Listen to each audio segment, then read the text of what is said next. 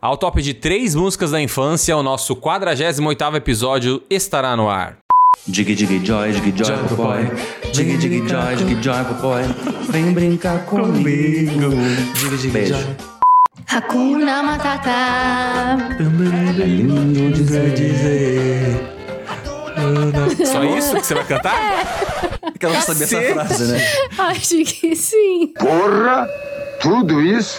Tudo que eu quiser, o cara lá de cima vai me dar. Me dá toda a coragem que eu puder. Que não me falte forças pra eu choro. lutar. Ai, sabia que ele ia trazer Vamos Xuxa. com você, nós somos invencíveis. tá bom, chega, pode já entendemos. crer.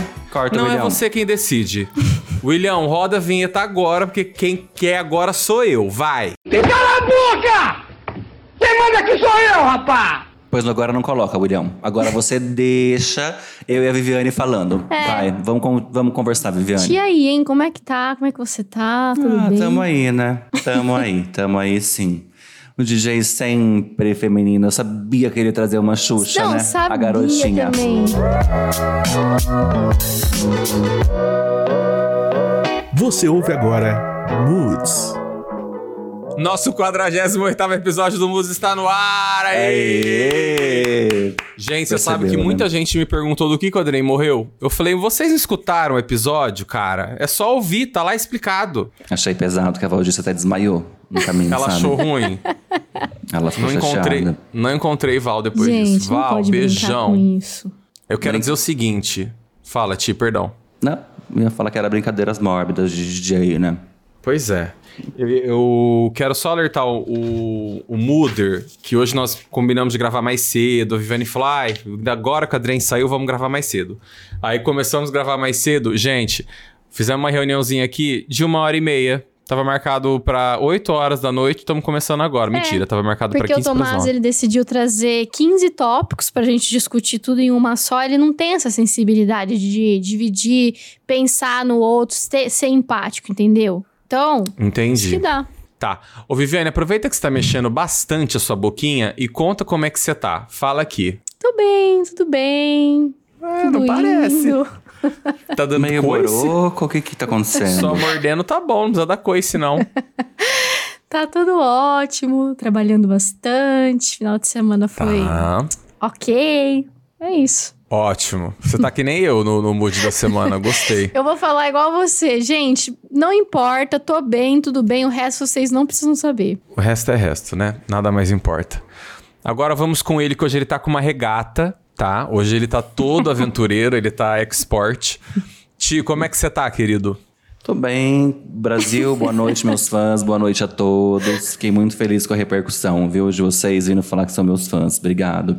Tira, não Ai, meu nenhuma Deus. pessoa. um Mentira, tô total de uma pessoa que foi sua mãe, no caso. Imagina. Oxe, minha mãe, ela já é minha fã. Mas tem uma fã, sim, que veio falar pra mim, que veio conversar comigo. Vou responder já tua pergunta, viu, DJ? Mas que, inclusive, ela postou a gente no, nos stories dela hoje. Sabem de quem que eu tô falando, né? De Flávia DCR. Ah, lógico. Vi antes de entrar aqui pra gravação. Ela me marcou e eu falei, não, ela falando, eu falei, não, a Viviane é uma víbora. Aí ela me mandou dizer assim, quer dizer, mandou não, eu que tô dizendo, porque eu gosto dessa treta. ela falou, Thiago, eu tô avisando você disso tem um ano, cara. Ninguém acredita em mim. Tá igual a Donatella e a Flora na novela. Aí eu coloquei, realmente, Viviane e a Flora, eu já entendi. Nossa, você tá brincando que você conseguiu essa informação na internet? George Orwell não tava brincando quando previu o Big Brother. É isso que eu tenho pra dizer. Minha semana isso, começa gente? assim. Mas que perseguição é essa? Cara, É, às vezes a gente acha que a Flávia pesa na mão, mas ela, é, ela tem razão. Na Ela é verdade, bem pontual, ela é pontual, né? pontual. Tô Cirúrgica. bem, respondendo a sua pergunta, tô bem, tô aqui, é, trabalhando, vivendo. E é sobre, e é isso aí. É isso. Morrendo de saudade do meu, do meu afilhadinho, da minha filhada. Tô parecendo aquelas tia de regata, sabe? Tá Suave. mesmo. Ah, eu sei o que é. E a sua? E a sua semaninha? Tô ótimo. Pro Muder que nos ouve, o nosso Linktree... não, eu tô bem, não vai. tem do que... Não, eu, eu, tô, eu não tenho do que reclamar, não. Você o que tá acontecendo é o seguinte: eu, eu tô correndo muito, tá? Contra o tempo, porque eu não sei, cara. Parece que quanto mais o tempo passa, mais a gente corre, né? No tempo de respirar. Eu É. ando muito cansado. E você falou desse negócio de parecer tia. Esse final de semana foi a primeira vez que eu deixei a Bel num hotelzinho. Gente, eu, eu achei que ia ficar desesperado, mas graças a Deus deu tudo certo. Ela amou. Ela chegou aqui em casa, assim, fui buscar ela. é, Ela chegou aqui em casa, comeu, desmaiou. E hoje eu tô muito feliz, porque foi a primeira vez que ela fez cocô na rua. Eu tô, assim, muito, muito, muito feliz mesmo. A gente tá em ritmo de festa e vamos continuar assim, que a vida é essa. Quero mandar um beijão, vou aproveitar pra minha prima, que se casou esse final de semana. A festa foi tudo. É, a Babi, ela, de longe, uma das noivas mais lindas que eu Nossa. já vi na minha vida. Gente, Falei isso pra ela Eu também. muito isso. sincero. Ela tava perfeita, deslumbrante. A festa foi linda, uma cerimônia é, menor, mais pra família e amigos. E tava tudo perfeito. O que eu comi, bebi, não tá escrito, vocês viram, porque a minha madrinha mandou uma foto pra Viviane. Inclusive, até anotei isso aqui que eu queria falar. O pro- Eu descobri o problema da Viviane. O problema da Viviane é acesso. A Viviane tem acesso. Ela tem acesso à minha família, ela tem acesso à minha vida, ela tem acesso a tudo. Até e aí, por quando isso vo- que, te cortando, só pediram Imagina. pra eu te perguntar se é verdade que você dormiu na festa. Pois é, dormi. É, Mas assim. ai, tá, se- estão me perguntando aqui no ponto também se é verdade que você queimou a largada, é verdade? Um pouco também, um pouco. Estão me perguntando Então- aqui no ponto, DJ, se é verdade que tem uma Thiago. foto que vai rolar no, no Instagram. É, é, Não, o não ponto vai. tá dizendo? Não, não. Vai Isso- sim, isso- Muder. Não, Quem quiser, isso já é a foto, viu? Opa, Isso já tô acabou de mudando a senha confirmar, do o diretor Instagram tá agora. Já tô confirmando mudando a aqui. senha do Instagram agora. Vai ter a foto, o diretor acabou de confirmar, gente. Tá Aguardem. bom. Tá. Tudo Isso. bem, beijão pra vocês. Pro mundo que nos ouve, o nosso Linktree tá aqui na descrição desse episódio. Você clica lá, manda sua sugestão de pauta, manda sua pergunta, manda sua foto comprometedora da Viviane e do Thiago, que aí eu tô armado e chumbo trocado não dói. Você tá avisado, Thiago Roland, que eu tô vendo que você tá mexendo a sua mãozinha aí. Quem avisa, amigo é. Uma ameaça foi detectada. Vamos seguir com esse programa em paz. Falando em paz, já vem você aqui com o seu lixo que antes que você me tire do sério. Olha, ele ficou nervoso, meu! Eu senti que tu ficou nervoso porque a gente tem senti, verdade ele sobre perdeu um ele. pouco, Nossa, perdeu perdeu um pouco a estribeira, você percebeu? Caramba, Pois a gente vai expor sim. Quem Cadê a quiser inteligência a foto- emocional? Que isso? Pois é, pois é. Juvenil. É só isso que é a palavra que eu vou usar. Pô, tá aí a nossa, no título do nosso episódio. Boa. Juvenil. Juvenas. gostei. Agora- Juvenas. Agora. Juvenas. William, solta o nosso, nossa estrelinha aí para o nosso o momento list. É, o número 48, gente, que é o número do nosso episódio de hoje, ele possui uma grande harmonia. Grande harmonia, grande harmonia. Quem avisa, amigo é. Kiko seu lixo que antes que você me tire do sério. Grande harmonia. E significado em seus números. Isso porque o 4 e o 8 são números harmônicos entre si. O número 8 é duas vezes o número 4. Partindo desta análise, podemos considerar que o número 4 é o número do trabalho e o número 8 é o número do êxito material e da justiça. Assim, sendo o número 48 representa o trabalho e seus frutos.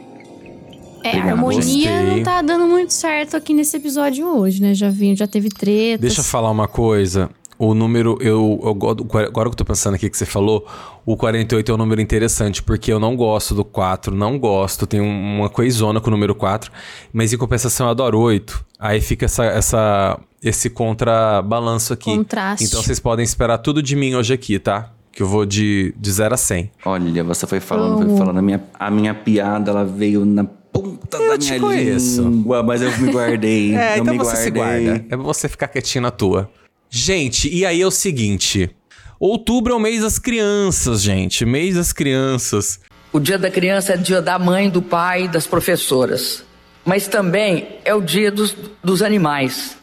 Sempre que você olha uma criança, há sempre uma figura oculta, que é um cachorro atrás. E aqui o nosso elenco maravilhoso, mais especificamente o Ti e a Ti e o Vi, trouxeram essa ideia no grupo e falaram assim: cara, mês das crianças, vamos fazer um episódio aqui pra falar da nossa infância, vamos aqui trazer essas coisas mais nostálgicas. Eu falei: sim, vamos sim. Tiagão, teve algo específico que você falou assim, cara, a gente podia fazer sobre isso, falar sobre o mês? Tem algo aí na sua infância que o Muder pode esperar mais bombástico, mais traumático? Ou você acha que foi bem de boinha, mais levezinho?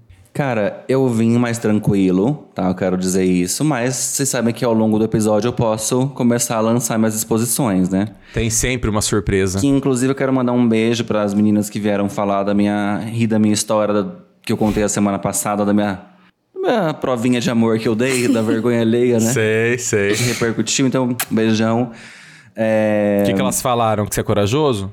Não, me chamaram de brega, né? De cafona. Entendi. Aí eu falei, o amor é cafona, gente. Amor é. Mas voltando ao, ao- ao presente, beijão. Porque já ia fazer um ano que eu tô sugerindo da gente fazer essa pauta, né? Falar da nossa É infância, trazer. Porque eu.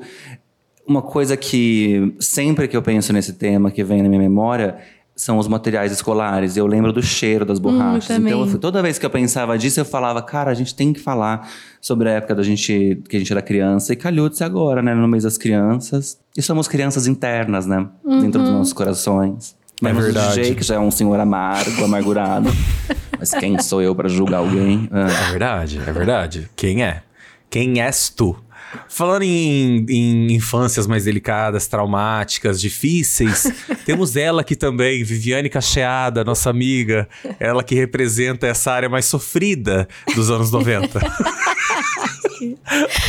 Que Viviane, mentira. conta aqui pro nosso Muder. A gente sabe que você teve, né, toda uma questão. Mas eu também sei que a sua infância ela foi muito abençoada, porque você sentava na minha frente no colégio.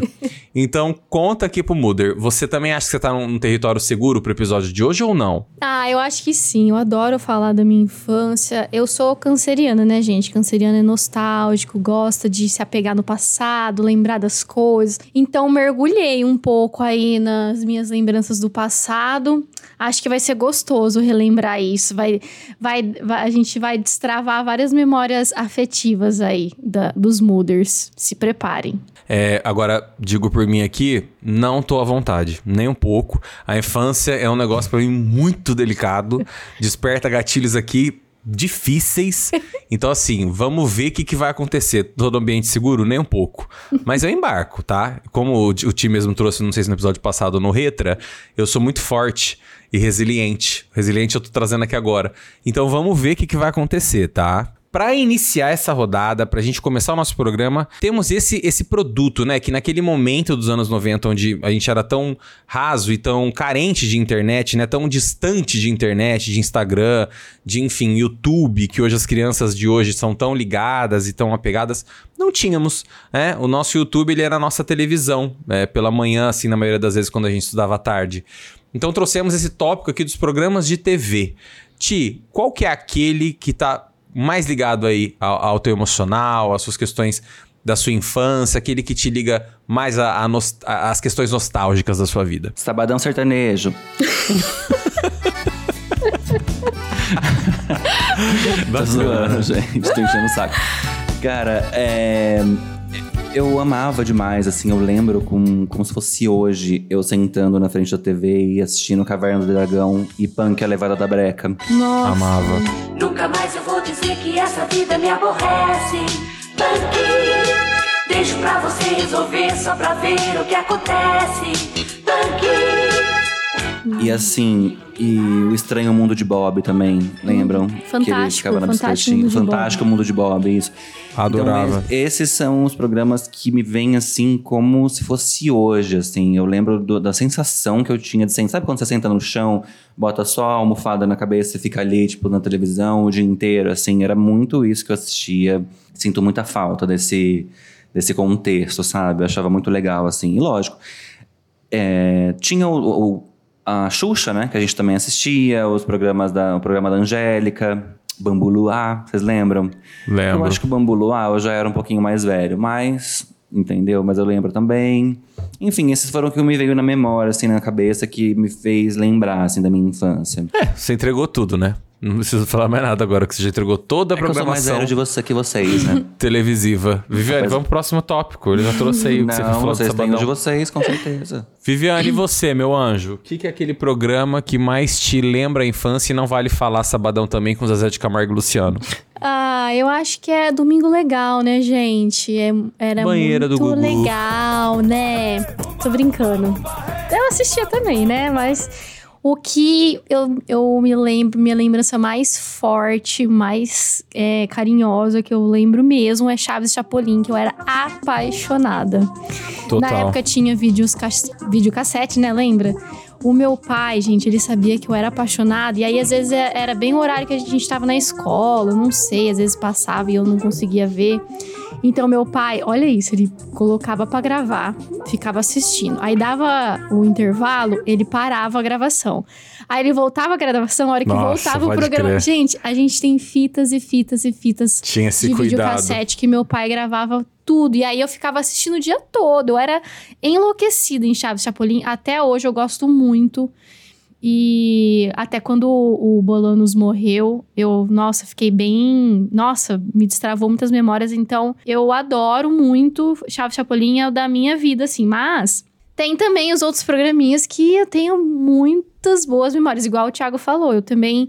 Eu lembro do cheiro da minha casa, assim. Eu o que eu isso. comia durante o que eu tava assistindo.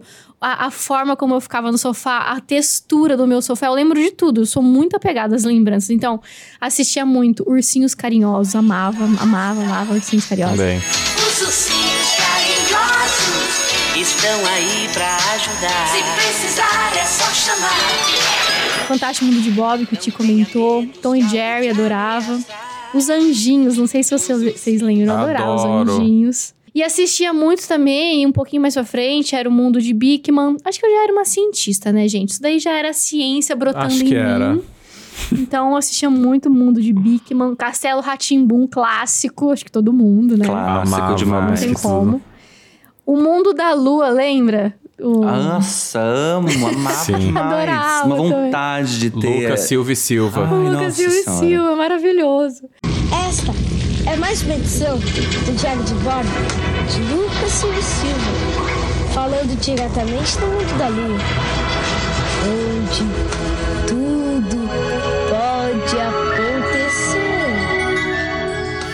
E eu não sei se vocês vão lembrar do Gloob Gloob, que eram os peixinhos, que eu falava, gente, Sim. como que essas pessoas são peixes? A gente, assim, eu e minha irmã, a gente ficava, nossa. Eu tinha um leve medo, sabia, do Gloob Gloob.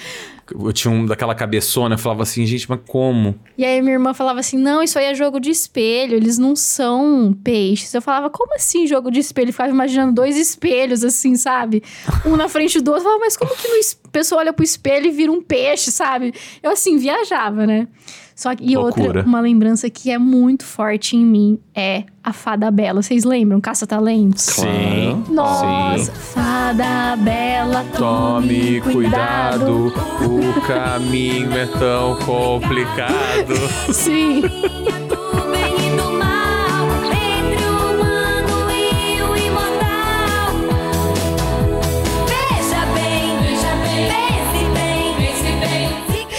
E aí eu lembro que a Mariana, lembra, Tomás, da nossa sala, ela falava que ela era a fada bela e eu Lembro. acreditava. Eu Cara, ela acreditava em tudo, tá vendo? Algo Tudo. fácil. Nessa época eu era muito amiga da Mariana e ela falava que ela era fada bela e eu acreditava que ela era fada, fada bela. Ai, Enfim, tadinha. esses são os, os, os programas que marcaram a minha infância, assim. Tem muitos, né? Mas acho que esses são os mais. Arrasou. Nossa, me desenga... Tem um gatilho aqui. Eu ia falar exatamente isso. Antes de você falar os seus, eu queria falar que a hora que a Viviane foi falando. e Primeiro você começou dizendo que infância é um tema pesado pra você, né? É, eu odeio. É, aí quando a Viviane foi falando, né, dando as lembranças dela, eu juro pra vocês que eu comecei a chorar aqui do lado, porque eu sou super, super apegado, assim, a tudo que envolve a- ao tempo passado, assim. Eu sou Ah, eu super odeio, apegado. odeio. Muito, eu também Eu- sou muito. Tem muita coisa que eu odeio também. Eu, eu sofri pra caralho. Sabe, tudo aquelas coisas que a gente viveu quando a gente é adolescente, quando é criança, mas quando a Viviane foi falando do cheiro das coisas, eu sou exatamente assim. Ai, não tô totalmente gostando, desse gente. jeito. E Cancela. eu tava aqui, ó. Já, aqui, eu comecei a chorar. eu William, choro para a gravação. Eu já começo a chorar super. Sim, é. E aí a gente lembra das pessoas, né, que a gente convivia. Tudo. É, é muito, é muito Ai, característico. Ti, vai pegar uma água, cara. Destrava Tá aqui, meu, minha água tá aqui. E olha o que você fez. Você acabou com o programa, cara. Vem falar de textura, vem falar de cheiro. Você acabou com tudo, irmã. Exato, exatamente. Gente, e é tão forte em mim isso que às vezes, é frequente eu sonho com a, minha, com a casa que eu morava quando eu era pequena. Hoje eu- eu Uhum. moro em frente onde eu morava, tudo bem. a gente mudou pra casa da frente, beleza. Mas. Mas quando eu sonho Não é a tão minha distante, né? Mas é perto. É. Quando eu Mas é sonho a com a minha é outra infância, coisa, eu a sonho que eu eu estou sei. naquela casa. Então eu sonho Uhum. com o sofá que eu assistia TV. E, eu- e a estante era toda de gesso. E eu lembro da estante, eu lembro da disposição dos móveis. Eu lembro do meu Uhum. quartinho. Antes eu, eu dormia com a minha irmã. Mas aí depois a gente começou a dormir em quartos separados. Então eu lembro do meu quarto. Eu lembro, assim, a disposição de tudo. Então, é. isso é igual e, eu, e eu assim, assim isso foi tudo um, um- um trabalho que eu fui fazendo, né, pra tentar lembrar do- dos, né, dos programas, mas outras memórias foram destravando. E com vocês deve ter acontecido isso também. Então, pra você ver Uhum. como é engraçado, como assim, é curioso o, o como a gente, a- que a gente guarda as coisas que realmente nos afetaram e que realmente traz, é, é, sei lá, boas sensações pra gente, né? Uhum. Total. Vamos Tomar- ver o DJ agora. Quais são as, A os gente tá programas de TV favoritos? Quero mais, eu não quero mais gravar, cara. Eu trouxe aqui. Ai, Disney Club. Ai, Ai, ó, Carly. é, é uma enrolação isso aqui, porque. Ai, que Ah. péssimo, mas enfim, vai. Vai. Saco, cara. É, Disney Club, eu tinha uma, uma coisa que era o seguinte: eu ficava muito na casa dos meus avós. Quando eu era criança, na época de colégio à tarde. E você falou de cheiro, textura, tudo. Eu lembro que eu sempre assistia esses programas no quarto da minha avó, cara. Da minha avó e do meu avô, na cama da minha avó. Eu lembro muito do cheiro. E é engraçado que o cheiro do, do quarto da minha avó é muito nostálgico pra mim, porque tá muito ligado a isso, assim. Eu assistia esses programas da tarde, na época da tarde. Então, Disney Club, todos os desenhos que tinham no Disney Club, eu assistia todos, adorava. Todos juntos,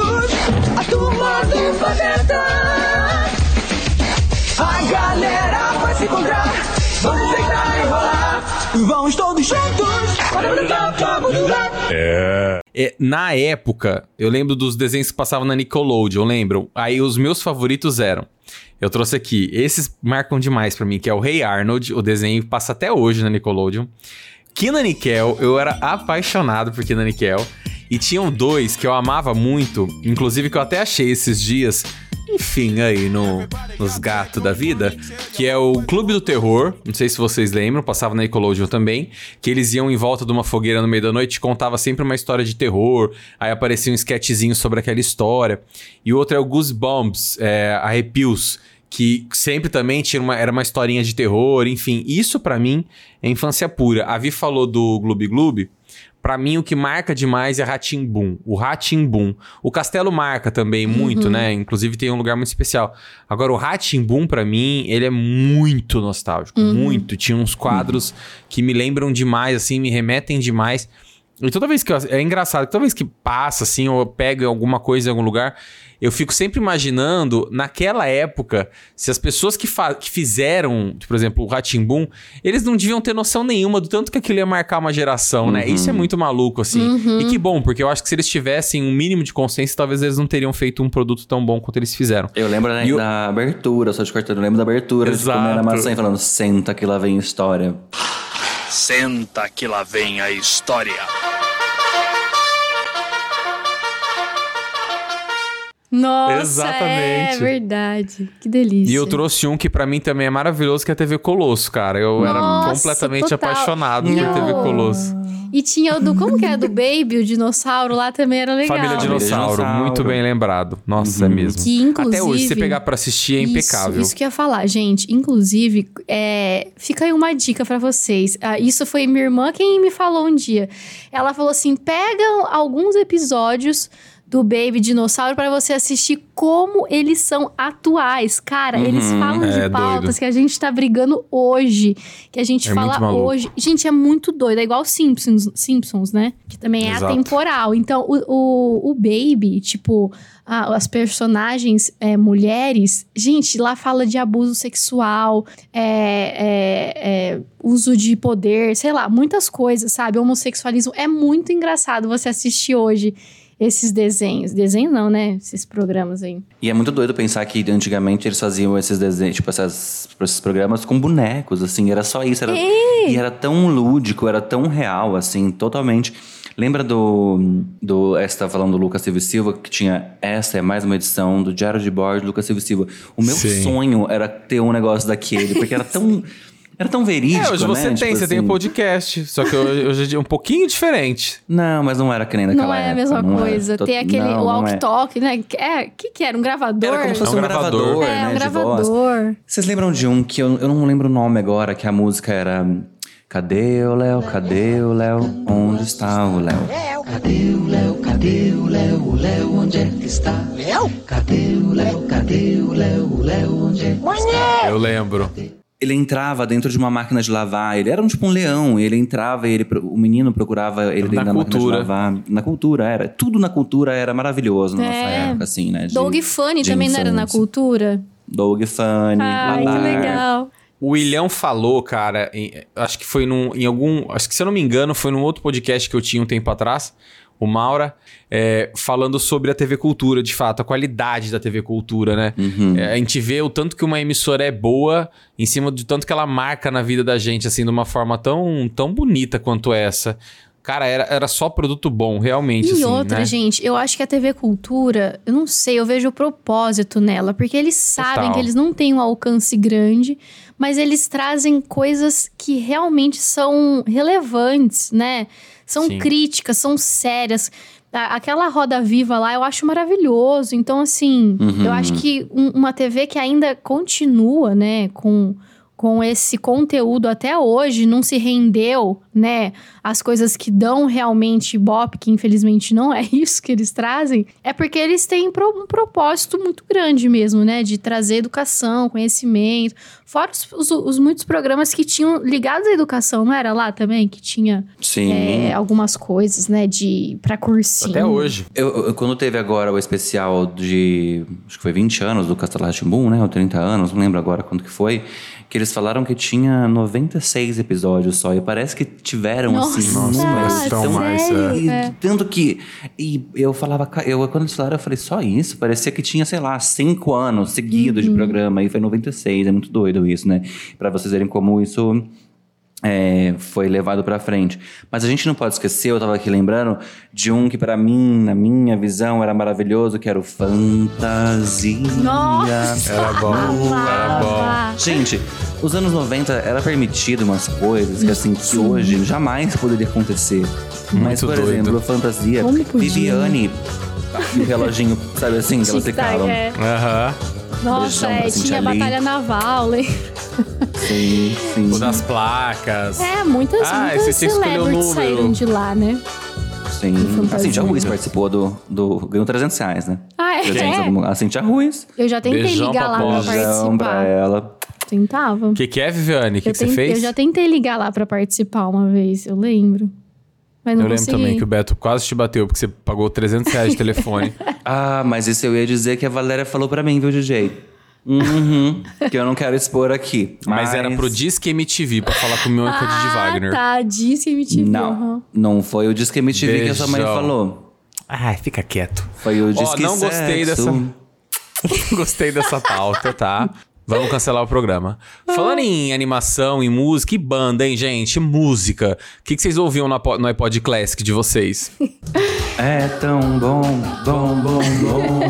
Quem quer pão, pão, pão, pão. Ouvia muito essa. Essa é um clássico mesmo. Não, mas assim, essa daqui eu coloquei como brincadeira. Mas é que eu. Não te- Gente, não adianta. Pra mim, desde que eu sou criança, a minha dupla, a minha música é Sandy Júnior, sempre. Ai, previsível. Foi e sempre será. Do Tomás até vai o ser final. essa também, quer ver? É, o Tomás ele é Não é. previsível. Qual que é a tua, Viviane? Gente, a minha não tem como também eu negar. mas Novo Horizonte inteiro já sabe. Eu já. Zezé de Camargo e Luciano. Eu era fascinada neles. Mas assim, fascinada que meu quarto era forrado de quadros inteiro, assim, ó. Zezé de Camargo e Luciano no meu quarto todo. A gente pendurava quadros. Eu tinha caderno de, do Zezé de Camargo e Luciano. toalha, vergonha. tudo era do Zé de Camargo e Luciano. Tipo, sei lá, minha, Era mesmo. minha O caderno mochila era todo, tinha que ser do uma Zé de caneta. Camargo e Luciano, tudo. Eu vou ficar guardado no seu coração. Na noite fria, solidão.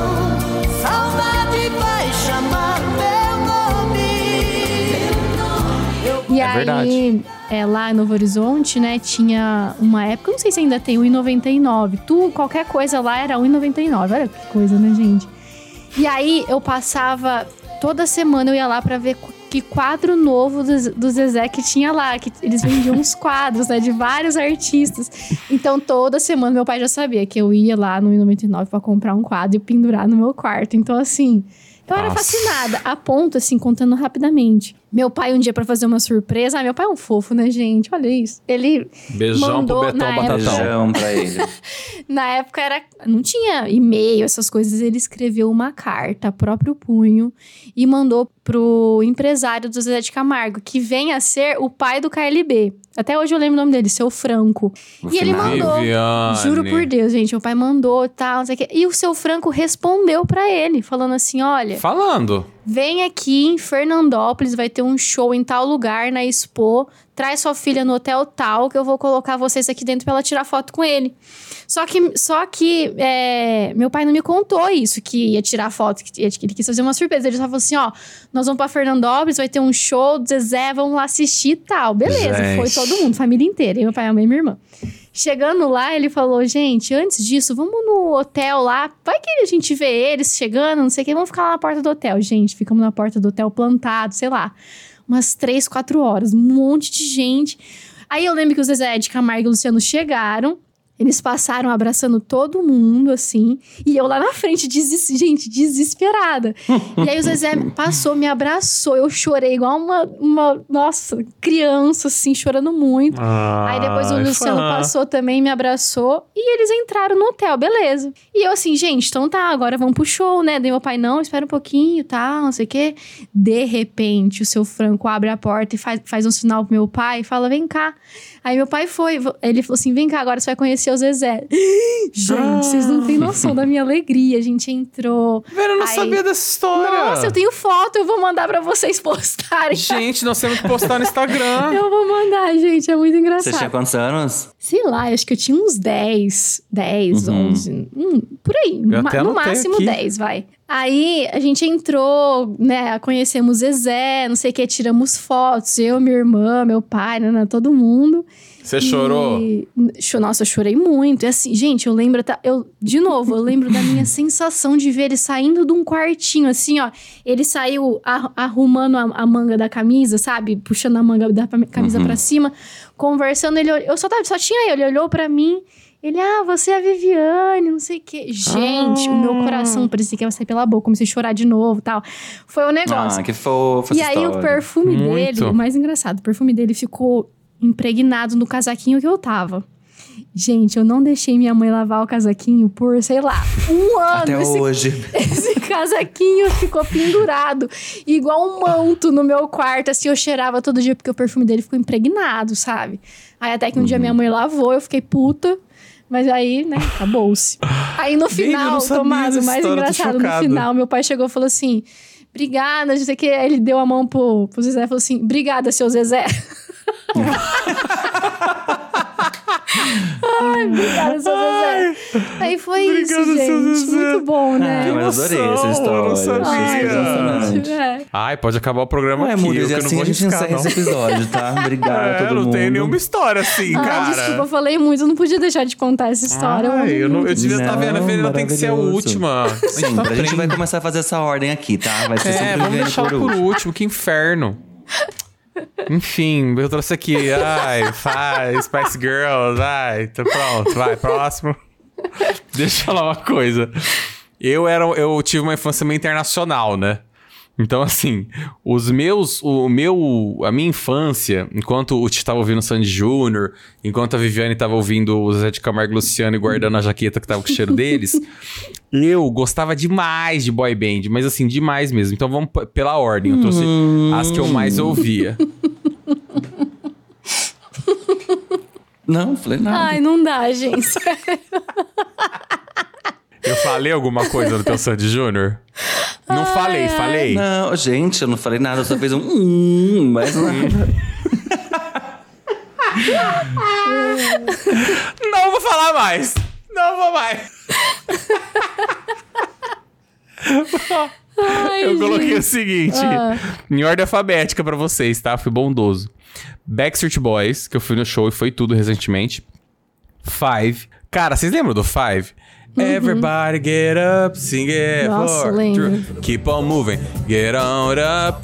When you're down, baby. Take a look around.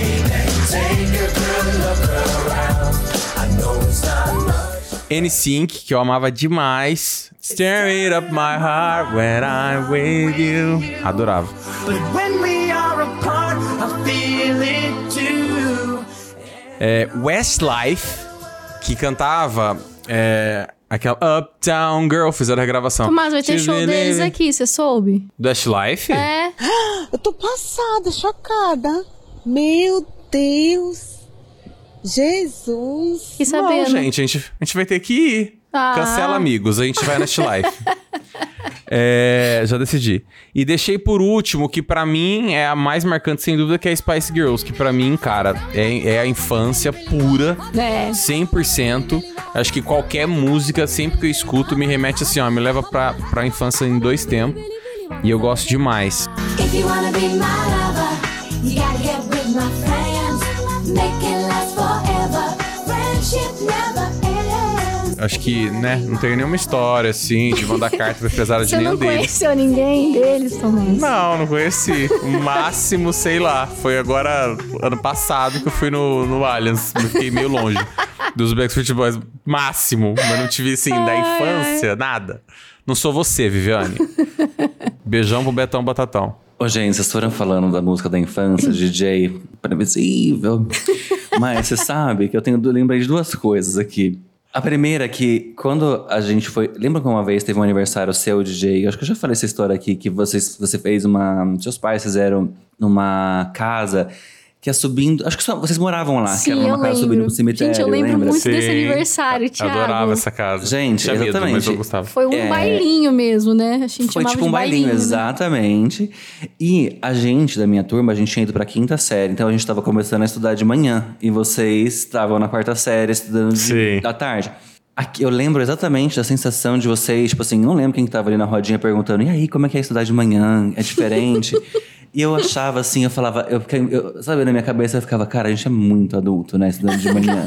muito diferente de quem estuda à tarde. Lembrei total disso agora, você falando. E, inclusive, na quinta série, eu tava na sexta, você falou das spies, por quê? Porque a criança viada, ela é viada desde sempre. Mães Ela e é. pais que, nos ou, que nos ouvem. Criança viada, ela é viada desde sempre. Ai, porque a Bíblia, foda-se. Mas É- tem é- um outro que destoa. Eu acho que não é Sim, regra. tem.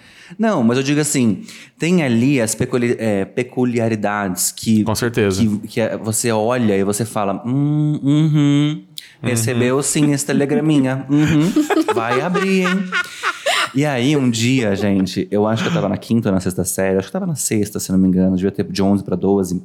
Você falou das spies, tinha um professor de matemática, que eu não vou lembrar o nome dele agora.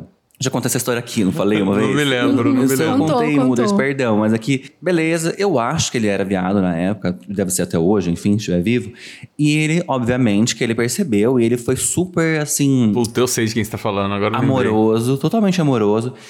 E aí ele, eu acho que eu tava de recuperação, eu, o DJ, a gente tava ali na recuperação. Eu tava lá no final do ano, não sei o quê, e ele veio conversar comigo tal, e ficou super educado, assim, falando. Ele foi introduzindo o assunto da diferença entre as pessoas de uma maneira sem colocar a sexualidade em jogo. Aí ele virou pra mim e falou, e eu tava lá, acho que de recuperação, aí ele falou: Eu vou te dar um presente de Natal, o que que você quer de presente de Natal?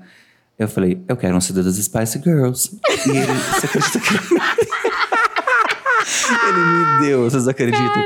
Então, Mooders, eu quero assim. Eu e o Tomás, a gente Ele tava ali na mesma tudo, época. gente. Ele podia ter pedido qualquer coisa. Podia. Podia. Ah, mas eu adorei. Bom gosto e humi- e humildade. sempre. Humildade, eu era humildade, eu É. era humilde, sempre fui. E ele deu o. CD? Deu o CD. aí eu legal. acho que ele. Aí, eu- é, quando eu falei o CD das Spies, eu acho que ali bateu a realidade pra ele. Ele foi em- em- conversando no sentido assim, de ir falando as experiências. E foi muito importante isso, porque ele foi totalmente é, pedagógico mesmo ali naquele momento, sabe? E eu lembrei disso né? agora enquanto vocês foram falando. Que é. legal, muito bom. Isso é muito legal. Nossa, isso abre, isso abre assim, várias outras vertentes, né? Já, É. Agora que você começou a falar, me veio mil coisas na cabeça pra falar, mas eu sei que você fala que eu vou parar amanhã só. Uhum. Mas enfim, muito legal. Adorei saber isso. É, ai, chega, gente. Não quero mais gravar, não. Vai. Tô brincando. Agora vem sua Lari- parte favorita. A comida. Vai, vamos falar de comida. Larica Kids, gente. Hum. E esse aqui é um prato cheio. Tiagão, sabe, o o previsivão. que é Leite, meu? temperatura ambiente com Nescau desde sempre. Desde sempre, mas é, duas coisas eu anotei. Eu lembro de ir na casa da minha avó, a mãe do meu pai, a minha avó Regina, também já é falecida, as duas, inclusive.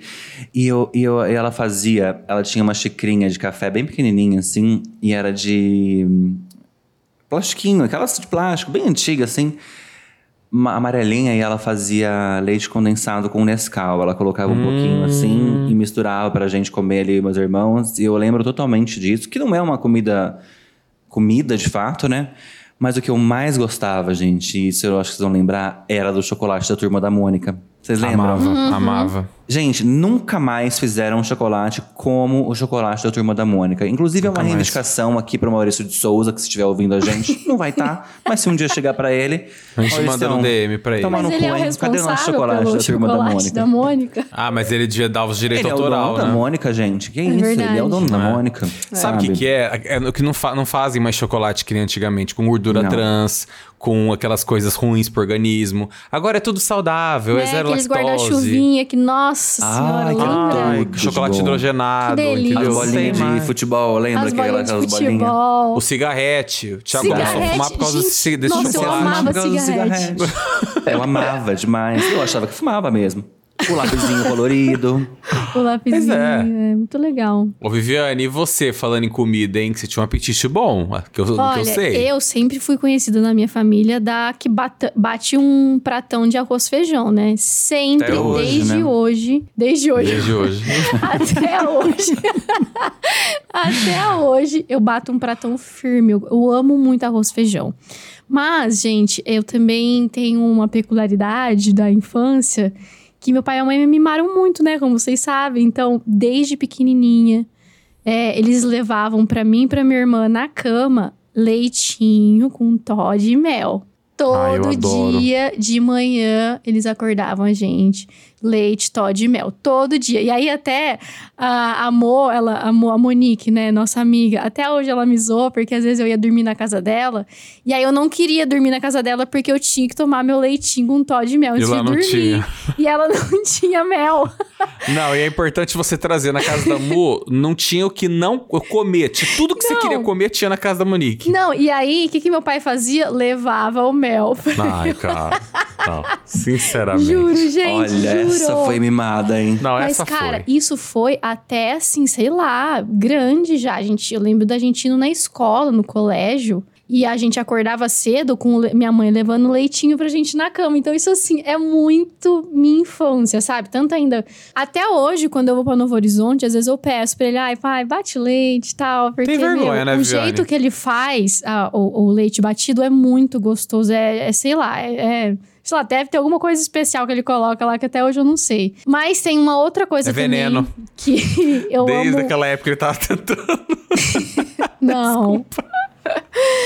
Tem uma outra coisa que eu gosto muito também, que é da minha da minha querida avó, que já não tá mais aqui, minha avó paterna, a avó Tonha, e ela fazia, gente, um arroz com vinho, que assim, era Hum. sem ele- era tipo um, um arroz de forno, mas era com vinho. E então aí ela colocava Que vários vinho? ingredientes, colocava pra gratinar.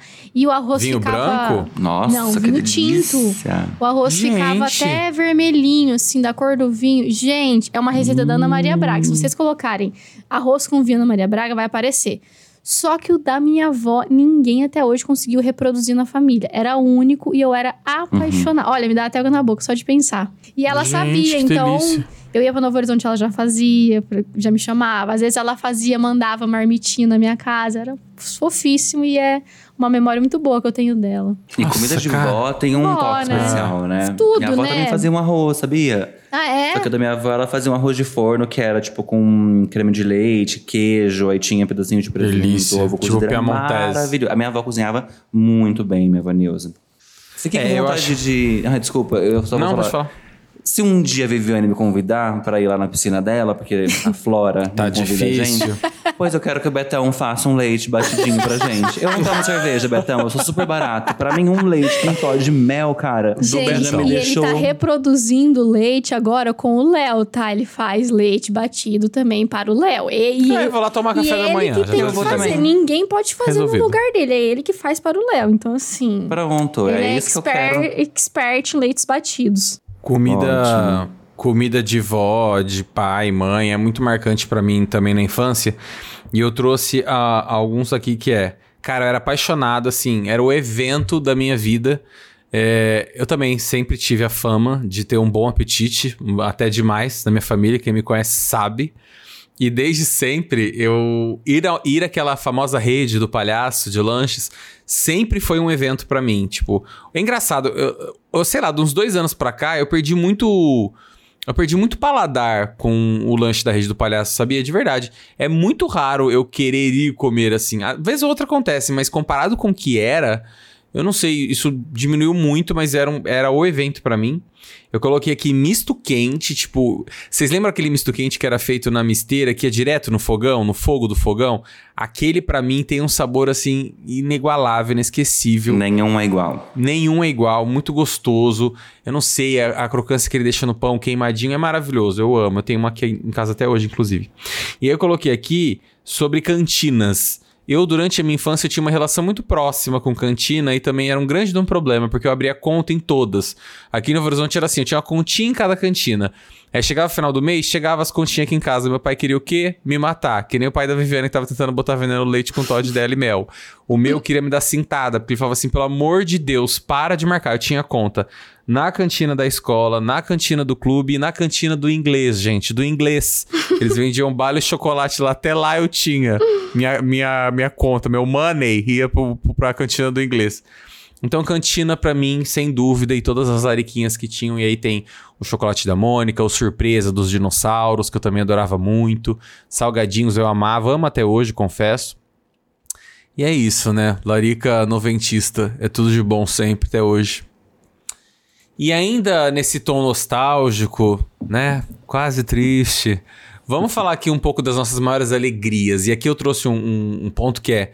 Eu queria saber do ponto de vocês. A gente fala de maiores alegrias, né? Mas também acho que é importante que a gente trazer um comparativo com que hoje a gente tenha consciência do que é, do que foi o privilégio de ser, de ter vivido a infância naquela época, né? Da forma que, que nós vivemos. Porque hoje, assim, eu particularmente, eu vejo que as infâncias elas são muito elas são vividas hoje de uma forma- maneira muito diferente. Acho que da forma que vocês trouxeram aqui em alguns momentos, de que naquela época é, pautas eram levantadas em assuntos que hoje jamais seriam, e, e assuntos, acessibilidade, eu repito. Naquela época a gente não tinha internet, então a gente buscava é, se encontrar e se divertir de outras formas, seja com a televisão, ou seja assistindo. A Vi, a, a Vi trouxe bastante sobre essa questão do cheiro, sensibilidade.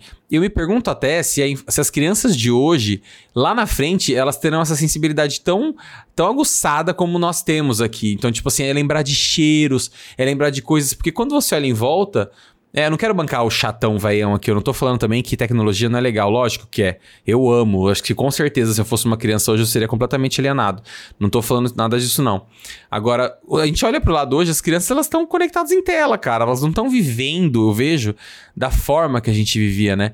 Então, assim, em cima disso, eu quero entender aí com vocês qual que são as maiores alegrias e os maiores privilégios que vocês viveram na infância de vocês, da forma como vocês viveram. O que, que vocês acham? Ah, eu vou.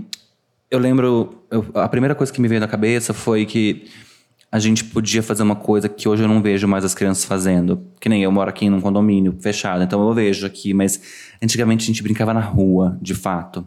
Né? A gente jogava betia, Muito, saía muito correndo, andava de bike. E, e não tinha esses medos, né, que a gente tem hoje, que os pais e as mães têm hoje, com essa violência que a gente eu não lembro de verdade da minha memória, assim, eu, eu fiquei tentando resgatar da nossa infância, eu não lembro de ter vivido nenhum tipo de coisa ruim, assim, com violência em Novo Horizonte. Que a gente mora- morava em Novo Horizonte, a Tomás ainda mora lá. Eu ficava, eu lembro de, de, por exemplo, de ir na locadora, sabe assim, de isso pra mim era uma alegria tão Muito. grande, tão grande. Nossa, verdade. É, Reservar filme com a Elisa. Nossa, e era uma 342, competição, 29, 40, lembra? o telefone. Chegava um, um filme, meu Deus. Alugava dois, ganhava um que não era lançamento, podia levar. Ia lá, alugava fita de videogame do Power Rangers, É. total, do Aladdin. Muito. E- então, é, mas você falou um negócio que eu tinha anotado aqui: as relações sem internet. Eu acho que isso as pessoas nunca mais vão saber o que é você conhecer alguém, seja na escola ou que morasse na mesma cidade, você conhecer essa pessoa, você ter o telefone dela e você ligar, porque e, e marcar e falar assim, ó, vamos, sei lá, vamos no, no domingo, três da tarde, você tinha que ir, você não tinha o que fazer. E se você não fosse, ligava, mas assim, era tão diferente, era tão. É, é claro, né, que a gente tá aqui num lugar meio nostálgico, mas ao mesmo tempo eu fico pensando, cara, as crianças de hoje e os adolescentes, de fato, talvez eu acredito muito nisso, eles jamais sentirão e jamais terão essa hum, memória como a Viviane descreveu aqui. E eu acho engraçado, eu só queria reforçar isso que você tá falando, porque quando a gente fala de jamais ter a memória ou jamais viver isso, é que, sei lá, cara, eu, eu falo por mim, mas acho que falo um pouco por vocês também. Isso pra gente que viveu isso é tão palpável. Quando a gente fala desse sentimento, dessa memória, é tão palpável, sabe? Assim, a gente vivia isso e é um sentimento. É um sentimento que eu acho que, por exemplo, ah, hoje, hoje, hoje as crianças sentem da mesma forma, mas sentem através das redes sociais. Cara, não, eu não acho. Eu acho que hoje, eu digo na- no meu lugar de fala, porque eu, eu tenho o privilégio também, além de ter vivido essa época dessa forma, de viver o digital. Então eu sei que o sentimento ele é outro, ele age de outra forma. Essa, essa, esse frio na barriga que dava nesse território novo, de conhecer uma pessoa nova, de sair, de jogar bet na rua. Jogava bet, acreditem. E- Ou ir no clube à tarde. Eu acho que tem muito isso. Isso não, isso de fato, dessa forma, não existe mais. Eu não sei se vai voltar a existir, acredito que não, né? E pode ser que seja uma coisa atemporal também, assim, porque eu, eu, eu lembro da minha mãe falando, e hoje, a hora que eu tava pensando na, na pauta, eu, tava, eu ficava assim, nossa, eu tô parecendo a minha mãe falando da época dela, e de fato já é, né? Porque daqui a pouco eu faço 40 anos, então assim, é, já são muitos anos de, de, de sentimentos, de emoções que agora parece que elas têm um peso muito diferente do que elas tinham quando eu tinha 10 anos, né? Ou eu, eu lembrei de, sabe quando a gente comprava material escolar que ia nas livrarias? Eu lembro do cheiro das coisas totalmente. Uhum. É, de comprar aqueles estojões que vinha gigante, que vinha Que os carimbo, canetas, os os ca- carimbos. o carimbo colorido. As lapiseirinhas que trocava de ponta e ficavam coloridinhas, Plus. borrachas. Oli Gente, Plus da Faber-Castell. tudo isso, de verdade mesmo. é Óbvio que tem um monte de coisa moderna hoje, mas essas coisas, gente, não tem mais.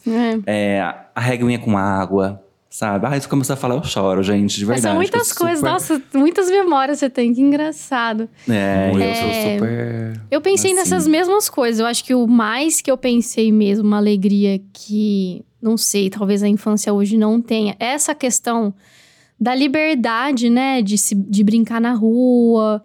É, eu acho que a, a, a, ausência da era digital na nossa época exigia da gente uma criatividade, uma imaginação de fazer coisas manuais, né? De inventar brincadeira. Então, tinha muito dessa coisa de brincar na rua, esconde-esconde. E pelo menos na minha rua tinha muitas crianças. A gente juntava as crianças da rua toda, a gente brincava assim a tarde inteira. O pé chegava preto em casa, sabe? A gente montava rede de vôlei em frente à minha casa ficava jogando vôlei. Meu pai chegou a fazer a quadra de vôlei com tinta, assim, em frente da minha casa. Então, são essas coisas que eu acho que talvez a, a infância hoje não tenha tanto.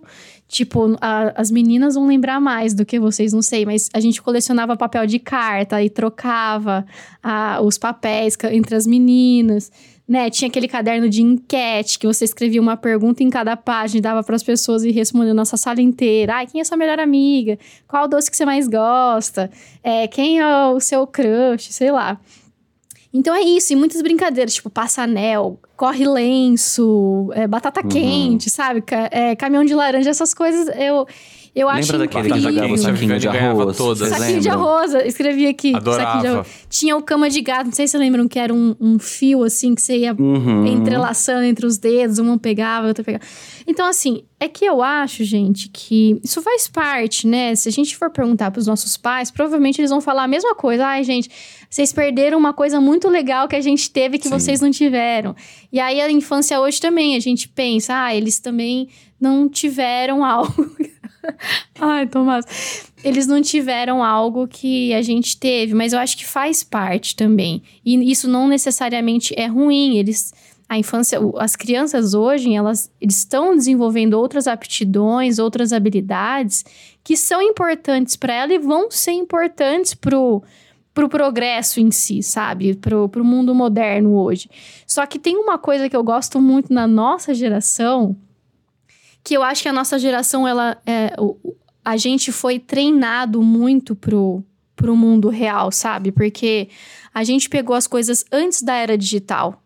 E aí, a gente sabe como, como ah, quão difícil era as coisas antes, né? Não é dif- difícil entre aspas, né? Mas assim, quão custoso era como se comunicar com a galera, sabe? Gente, tinha que mandar carta. Pensa, sei lá, falar com uma pessoa em outro país, meu Deus do céu, quando a Camila Tironi foi morar, foi morar na Austrália, eu ficava esperando ela de madrugada pra ela me ligar. E ela me ligava às vezes uma hora da manhã eu- e eu ia correndo atender ela pra gente conseguir conversar um pouco, sabe? Ela ligando do orelhão, sabe? Era uma coisa assim, tipo, ficha. Então, hoje a gente entende as dificuldades que tinham antes e agora, com a era digital, o quão evoluído a gente tá, tipo, a- as tecnologias hoje. E a gente foi se adaptando. Então, a gente saiu de nada, foi para um celular que era tinha funções mínimas, aí o celular foi evoluindo, aí chegou um computador do nada com uma CPU gigantesca, e aí foi evoluindo para um laptop. Hoje tudo que você faz é no celular, às vezes você nem precisa muito de um notebook. Então, assim, eu acho muito incrível o. eu- porque eu acho que toda essa evolução deu para nossa geração um- um, uma habilidade muito grande de se adaptar, de ser resiliente, de conseguir reagir às, às, às, às, é, aos cenários mais adversos que tem, sabe? Claro que outras gerações, vão, sabe, tem a mesma coisa, mas eu, eu, eu gosto muito isso da nossa geração. Eu acho isso muito interessante. Se você for ver a nossa linha do tempo, a gente pegou desde os primórdios até a era digital de um iPhone 15, entendeu? Então, assim, isso é muito louco. Vocês já pensaram nisso também? Super. Mas uma coisa que resume tudo isso que você falou, que é super importante, é que, e- e é uma coisa que eu penso direto, assim, que é a gente, antigamente. Por, por que eu falei esse negócio da internet? Porque eu acho que a nossa geração, a gente tinha. As nossas relações, elas eram muito mais pautadas na, no afeto, de fato, no sentido de como a gente não tinha outras coisas, outras distrações, a gente não tinha essa modernidade, é, tudo que a gente tem hoje, na minha visão, a gente também tinha muito mais possibilidade de se relacionar com o outro. Sabe, de você brincar, de você estar junto. Hoje você vê, tem uma molecada que tem, tipo, sei lá, nossa, 15 anos, 12 anos. Eles estão juntos, eles não estão separados, mas eles estão todos no celular. O jogo deles, eles jogam online, eles não jogam, tipo assim. Sim, mas é a junto, forma sabe? deles se conectarem Não, também. Sim, Né? mas, mas aí é uma conexão de fato ou é uma conexão entre aspas? Porque é que aí eu entro num outro lugar, mas eu ia dizer que aí é através da psicologia, né, que a gente vê muito que é as, os adolescentes, as crianças de hoje, elas são muito mais frustradas e muito mais depressivas, muito mais tristes do que a gente já foi um dia. Uhum. E isso não significa que não existiam pessoas assim na nossa época. Claro, eu era um exemplo, eu sou um exemplo. Eu, sou- eu já fui triste quando eu era criança, sério. Mas é nesse lugar de. é, de hoje, as, as frustrações são. é, eles lidam com menos facilidade do que a gente lidava antigamente, eu acho. Essa é a diferença maior, assim, nas relações, na minha visão, né? Mas essa não é a pauta. Vamos lá, DJ, que antes que eu me, me É, isso dá um outro episódio. Ah, eu achei que você ia parar de falar também. mais. Que saco, cara. Eu só queria trazer. Não tem mais o que trazer, né? que, que eu vou trazer? Não vou trazer nada. Eu, eu tenho aqui duas coisinhas. Eu, bom, primeiro, tá? Só assinando tudo que vocês estão falando. Eu acho que já dei uma boa introdução aqui, que lá no começo eu falei o meu sentimento. É, é, e no- só reforçando, eu acho que pra nós, essa geração que pegou é, essa fase mais analógica e essa mais digital, e atrelado muito ao- aos pontos que a Vi trouxe, é uma experiência muito legal viver isso, porque de fato hoje a gente consegue entender o quão maravilhoso a comunicação é e o quão fácil ela torna a nossa vida e ao mesmo tempo o quão nostálgica ela, ela nos deixa, porque ela nos remete a todos esses pontos que eu te trouxe. Em falar, cara, como era difícil, né? Aquela época a gente, a gente tinha uma proximidade física muito maior, a gente estava mais presente, os encontros parece que eram, que eram mais vivos. E desculpa voltar a isso, mas eu acho, cara, gostem ou não, acreditem ou não, que as questões pandêmicas também tiveram um peso enorme quando a gente fala de distanciamento, quando a gente fala de presença física e de inclusão digital e, e questões digital. A, a- a pandemia aconteceu há muito pouco tempo, mas tudo que a gente está falando aqui, olhando o digital do meu ponto de vista, ele tem um peso ainda maior, porque ao, devido ao que aconteceu, a gente meio que a gente meio que parou de enxergar o valor que, que de fato a, a presença ela, ela, ela consiste, né? Ela tem esse, esse poder. Ah, que bom, temos a internet para solucionar esse- essa questão. Mas o quão bom é estar distante fisicamente e só resolver essas questões no digital, né? O quão bom realmente é simplesmente resolver graças à internet. Então, eu deixo vocês aqui com essa, tá É bom? facilidade, né? Claro, mas assim, o Covid-19 foi uma, uma pandemia biológica, gente, mas a gente Sim. já vive num estado pandêmico digital há muito tempo. Muito tempo, então, você tem razão. né, enfim. Eu trouxe um plus aqui que é, a gente falou de, né, no meu tempo isso, no meu tempo aquilo. Gente, eu sou do tempo da fita cassete, do VHS. Eu tinha que esperar passar os filmes na TV que a gente mais gostava pra gravar em real time, que nem o Betão Bet- Batatão fazia pra gravar o Chapolin e o Chaves da Viviane. Eu fazia na Jovem Pan. A música tocava, eu tinha que gravar a fita e rebobinar pra ouvir ela. Então, Shazam, esquece. Sabe como a gente tinha que descobrir o nome da música? Às vezes eu ligava na rádio e falava assim: como é que é aquela música o nome que fala assim? Eu não devo falar, também não sei entender. Sou, sou, sou, sou E o suburbano, Love sou Car, né? A gente pedia latino-américa. Love Car pra galera. Ai, Mesma coisa, mesma coisa. Sempre E aí, gente? Isso a nova geração gente- não vai saber o que, que é. É, já diria, já diria o Jonathan, né? Eu sou o Jonathan da nova geração. É, e aí, gente, eu deixo vocês aqui também porque nem tudo são flores, né? Temos também os nossos traumas. E aí, pra gente fechar, e talvez aqui a gente dê uma comida de bola, porque a gente poderia fechar no mood mais alto e não tão baixo, mas aí a gente vem com, com, com consagra na sequência pra enaltecer, pra subir o nosso mood. Eu queria saber, e traumas, hein? Porque eu sei que vocês têm os de vocês, assim. Te tem essa carinha, meio, meio boroco, não pode ver uma questão nostálgica que já chora, Viviane. Então, nem se fale que de falar de um leite com Todd de mel, ela já se derrete. Então, Viviane, conta aqui, meu bem. Qual é um trauma, um medo que você tenha? Algo que te deixa um pouco mais insegura, mais, assim, sensível, quando a gente fala de infância. O que, que Ai, acontece aí nesse teu sei, coração? gente. Trauma, assim, meio forte. Mas eu, eu era uma criança muito medrosa. Desde pequenininha, se perguntava pros meus pais, eles, eles falam que eu dava maior trabalho, só chorava, tudo. Até hoje, nada... né? Uma adulta medrosa também, uma adulta cagona. Então eu acho que alguma coisa aconteceu lá atrás que continua até hoje. Eu tenho medo de bicho, qualquer tipo de bicho, desde um besouro, um. Barata. Sabe, um- uma libélula até. ba- Gente, barata, é, mas é pavor. É pa- Você fala barata, eu já não. sim, corre. Então, isso vem desde pequena, minha mãe fa- conta. Às vezes eu sonhava mesmo. achando que tinha barata na minha cama, porque eu sou sonâmbula, né, gente? Mas isso daí eu conto em outro episódio, que eu já Mas contei. essa ainda no pacote. Eu já contei com você, que história hoje. gostoso. Não, é, não tem fim. É um saco sem fundo. Caramba, Eu tenho histórias de conviver com maravilhosas do meu sonambulismo, gente. Me, me lembre de contar isso qualquer dia, mas enfim. É, sonho com bichos na minha cama até hoje, então assim, sou apavorada com bichos. E assim, eu- tenho muito medo até hoje também do. Vocês vão rir, mas sabe o palhaço do Dia de Reis? Aquele Uhum. cara que fica pulando pra lá e pra cá. Gente, eu tenho medo até hoje, aquele cara me assusta, eu não, Não sei.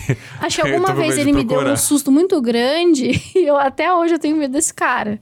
E fora esses medos da Palhaço infância, de- tipo Homem do Saco, né? Não sei se na época de vocês tinha o Homem do Saco. Thiagão, o Thiagão que tinha medo do homem do saco. Que os pais Mas hoje em dia contavam eu que. adoro, hein?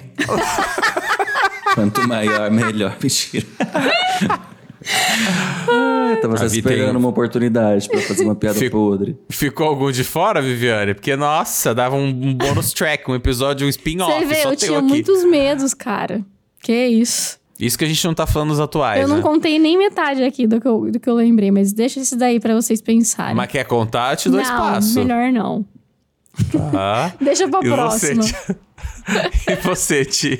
Caras, antes de falar meu trauma, eu fiquei pensando numa coisa que o DJ falou aqui, que ele falou do Gloob Gloob, do desenho, que ele gostava, né? Mas hoje o Gloob Gloob que ele gosta tem uma outra categoria.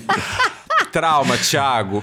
É, é, cara, o meu trauma, primeiro de todos, assim, se for pensar nessa questão, igual a a Viviane falou do Homem do Saco, o meu era. Na época que eu era criança, tinha a história do chupacabra, lembra? Ah. E toda vez que a gente ia pra qualquer lugar que era de fazenda, ia, sei lá, pra chácara, em qualquer canto, eu ficava, cara, de repente, se a gente tá aqui, o chupacabra pega, quem que ele pega primeiro? Eu tenho certeza que são as crianças. E eu sempre ficava meio, tipo assim, em alerta, sabe? Esse era um trauma que eu tinha. Número dois, de ser sequestrado. Eu sou alguém na vida? Ninguém. Mas eu tinha medo que alguém um dia pegasse, me enfiasse num carro preto e me jogasse pra vida, sabe? É, diz aquela pessoa que fugiu de casa, né, com 12 anos. Pois mas aí é, é, uma acho outra. engraçado Enfim. É um outro episódio E- também. Um outro episódio também. Meus traumas de vida, não queria falar pra ninguém. E mas o maior de todos, gente, eu vou falar que é eu era muito apegada à minha avó, a mãe da minha mãe, minha avó Neuza. E eu tinha mu- muito medo que quando eu fosse viajar, por exemplo, assim, a gente falava, vai, vamos pra não sei que lugar? Ah, vamos. Se minha avó não fosse, eu tinha medo que eu não voltaria pra encontrá-la, ou se ela fosse pra algum lugar, eu não ia vê-la mais. Então eu passei anos da minha vida, assim, ela ia viajar, eu chorava, ou a minha mãe viajava, aí ficava nós três, eu e meus dois irmãos. Quando minha mãe chegava, a gente chorava, mas assim, copiosamente. Porque a gente tinha medo que ela não voltasse mais, sabe? Tipo, de sei lá, de acontecer alguma coisa. E Freud assim explica. foi. Sim, e assim foi o nosso trauma. Ah, não. Não é que Freud explica, né? Que minha mãe era super apegada, minha mãe ela não deixava a gente fazer nada. Meu pai era do tipo de pessoa que falava assim: Pra que que vocês têm amigos? Vocês têm o papai e a mamãe. Sabe? Ele era desse nível. Ele era nesse lugar de problema. Então, assim, você imagina como a gente cresceu, entendeu? Ah, mas aí com dinheiro a gente faz terapia, e se não tiver dinheiro, vai de graça na clínica escola. Então, assim, gente, é isso aí. Esses são meus traumas Graças já Deus. resolvidos. Exatamente, exatamente. E o seu, Você, DJzinho? DJ? Conta pra gente. Não tenho. Não tenho nenhum DJ trauma tem mesmo. traumas pesados. Nem- Ele falou, Não tenho hum, esses trauma, traumas não tão tenho muito medo. Traumas pesados. Não quis nem Não, fazer o episódio, tudo- quase. Tudo tranquilo comigo. Tô brincando, óbvio que eu tenho. Tu ficavas triste que eu te chamava de DJ de tomates? Não gostava da questão do tomate, era um trauma na época, sim.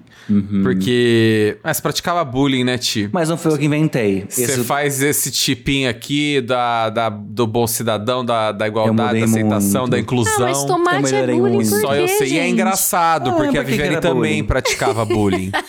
e muito. A Viviane quebrou um trabalho meu de ciências que eu levei uma semana pra fazer. Mas eu vou deixar pra contar isso também em outro episódio. Isso já é um trauma. também, Isso já é um Pois trauma, é, pois é, já é um Trauma. trauma. Viviane é um trauma pra mim. Vamos começar aí. Viviane é um trauma. Trauma número um. Viviane. trauma número dois que eu trouxe aqui. Tem um episódio do Castelo Ratimbum que tinha um ET. Você lembra disso? Não era o ET Valdo. Era um episódio que eles anunciaram na rádio. Atenção, uma criatura não identificada fugiu do laboratório e não sei o quê. E de repente ET apareceu no Castelo Ratimbum. Ele era um monstrão verde. Depois vocês dão um Google aí. Isso acabou comigo. acabou comigo. Isso assim, acabou com dois anos da minha vida, assim, ó, no estalar de Ai, dedos. ai. Acabou, acabou. Eu, na época eu tava quase dormindo no quarto sozinho, voltei a dormir com meu irmão. Fazer xixi na Foi um cama. problema. Foi um problema, agradeço a TV Cultura, beijão. Acabou com a minha Beijão vida. pra eles. Eu não gosto nem de falar muito sobre esse assunto, que pra mim é um, é um gatilho. E ainda sobre Castelo Ratimbum, tem um episódio que o mal dos encanamentos do castelo, ele ficou mal de verdade. Vocês lembram disso? Uhum, que ele ficou e foi a doente. primeira vez um episódio que aparecia os pés dele assim, ó.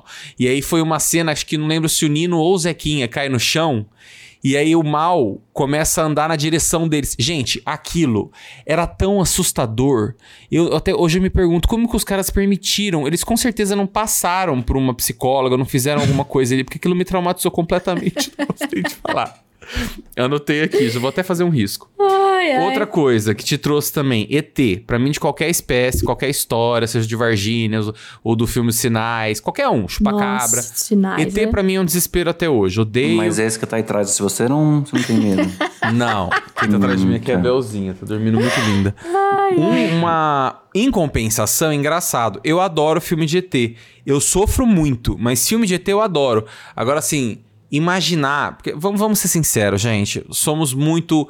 Muito inferiores para um universo tão grande, sabe? Com certeza tem uma galera aí. Mas não faço questão de conhecer. Acho que cada um no seu quadrado, cada um no seu planeta, na sua dimensão, me deixa.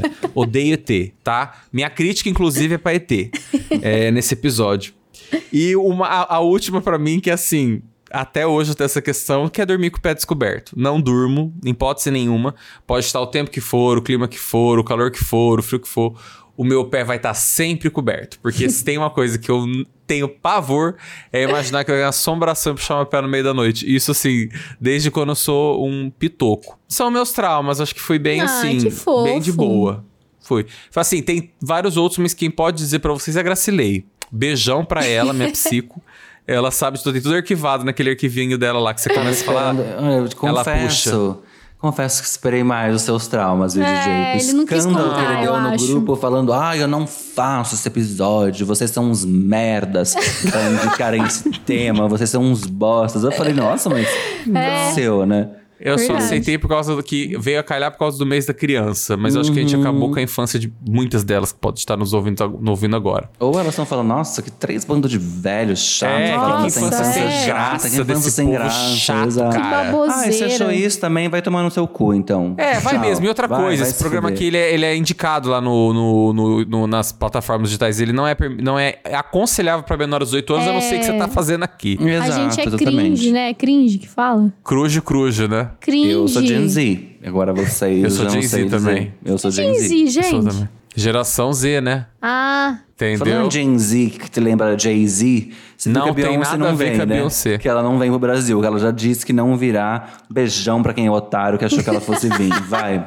Ó, Adoro. cruze, cruze, cruze, tchau, tchau. William, bora de consagra nesse momento que eu não aguento mais essa pauta nostálgica. Inferno. Troféu Consagra! Bom, vamos consagrar então. Ti, vamos deixar a Viviane por último pra não correr nenhum risco? Claro, óbvio. Eu vou até começar aqui. Então vai. É, o meu consagra de hoje, eu tinha visto, né, que saiu até nos jornais hoje, é, vai para bioquímica húngara, a Kathleen Caricó e o pesquisador americano Drew Weissman, que foram anunciados hoje como os vencedores do Prêmio Nobel de Medicina de 2023 pelos trabalhos sobre RNA mensageiro, que abriram o caminho, né, para o desenvolvimento das vacinas contra a Covid-19. Eu acho que as pessoas têm e, e, coincidentemente, hoje eu li uma, a doutora Luana Araújo, mais uma vez, ela estava refutando uma fake news que estavam falando que nos Estados Unidos eles estavam divulgando, não sei se vocês viram, que a vacina da Covid estava causando AIDS nas pessoas. Gente, olha, é um constrangimento atrás do outro. E, mas essas pessoas têm que ser consagradas e eu acho que a ciência tá aí para isso mesmo. E que bom que eles foram reconhecidos, né? Esse é meu consagra, gente. Arrasou. Você falou do, do RNA mensageiro e Covid, já penso na Viviane na hora, falando em nostalgia. Adoro lembrar disso aqui. Acho que é a terceira vez que eu falo disso. Quando saiu qualquer notícia de. Ai, gente, olha, Vacina. deu certo Quantas a vezes vacina. ela te matou durante a pandemia? que ela falou que você ia Ah, várias. morrer? Quem tá falando com você agora aqui é minha alma, é meu É, espírito. porque então, o Tomás mesmo morreu faz tempo. Morreu lá em 2020. Ai, que pecado, falei isso, mas o Tomás tá, tá- Pecado, Só de susto que a Viviane já me deu, já foram vários. O Tomás 2020 já morreu. Quem tá aqui de 23. Morreu, exato. Muito bem colocado. Olha só. Meu consagra vai para a campanha, campanha Outubro Rosa. Muito importante a gente lembrar disso aqui, que é o mês de prevenção do câncer de mama. Lembrando que seu corpo é seu amigo, é seu abrigo. Não deixem de cuidar, tá? Não deixem de fazer o autoexame e prevenir-se. Se cuidar. Gente, é muito, muito, muito importante. Trouxe algumas informações aqui que hoje eu fiz a Viviane. O câncer de mama é o tipo que mais acomete mulheres em todo o mundo, tanto em países de desenvolvimento quanto em países desenvolvidos. Toda mulher com 40 anos ou mais de idade deve sim procurar um ambulatório, centro ou posto de saúde para realizar o exame clínico das mamas anualmente. Extremamente importante. E como que a mulher pode perceber a doença? Tem alguns sinais do tipo caroço, que é o nódulo, geralmente endurecido, é, fixo e indolor, ou pele da mama avermelhada ou parecida com casca de, uma casca de laranja, assim, a, a pele. É, alteração no bico do peito, no mamilo, e saída espontânea de líquido em um dos mamilos. Então são alguns sinais, ou assim, se- obviamente, se você sentir que tem algo de diferente, fora esses que eu trouxe aqui, obviamente, vá se, vá se cuidar, vai atrás de informação, vai atrás do posto de saúde e se informe. Caso a mulher observe alguma alteração, deve procurar imediatamente o serviço de saúde mais próximo da sua residência. Então, lembrando, pessoal, a campanha Outubro Rosa tá aí, é o mês da conscientização e você mulher, você homem, você o que quiser, aproveite esse mês maravilhoso para incentivar, para gerar coragem, engajar as pessoas a se cuidarem de fato, a se informarem, porque a informação, ela, ela a, gente está num momento né, tão delicado com fake news e tudo, mas a informação, a, a boa informação, ela salva vidas. Então, sejam transmissores de boas mensagens, mensagens do bem, e vamos passar essa, essa força aí para todos, que é muito importante. Outubro Rosa é meu consagro.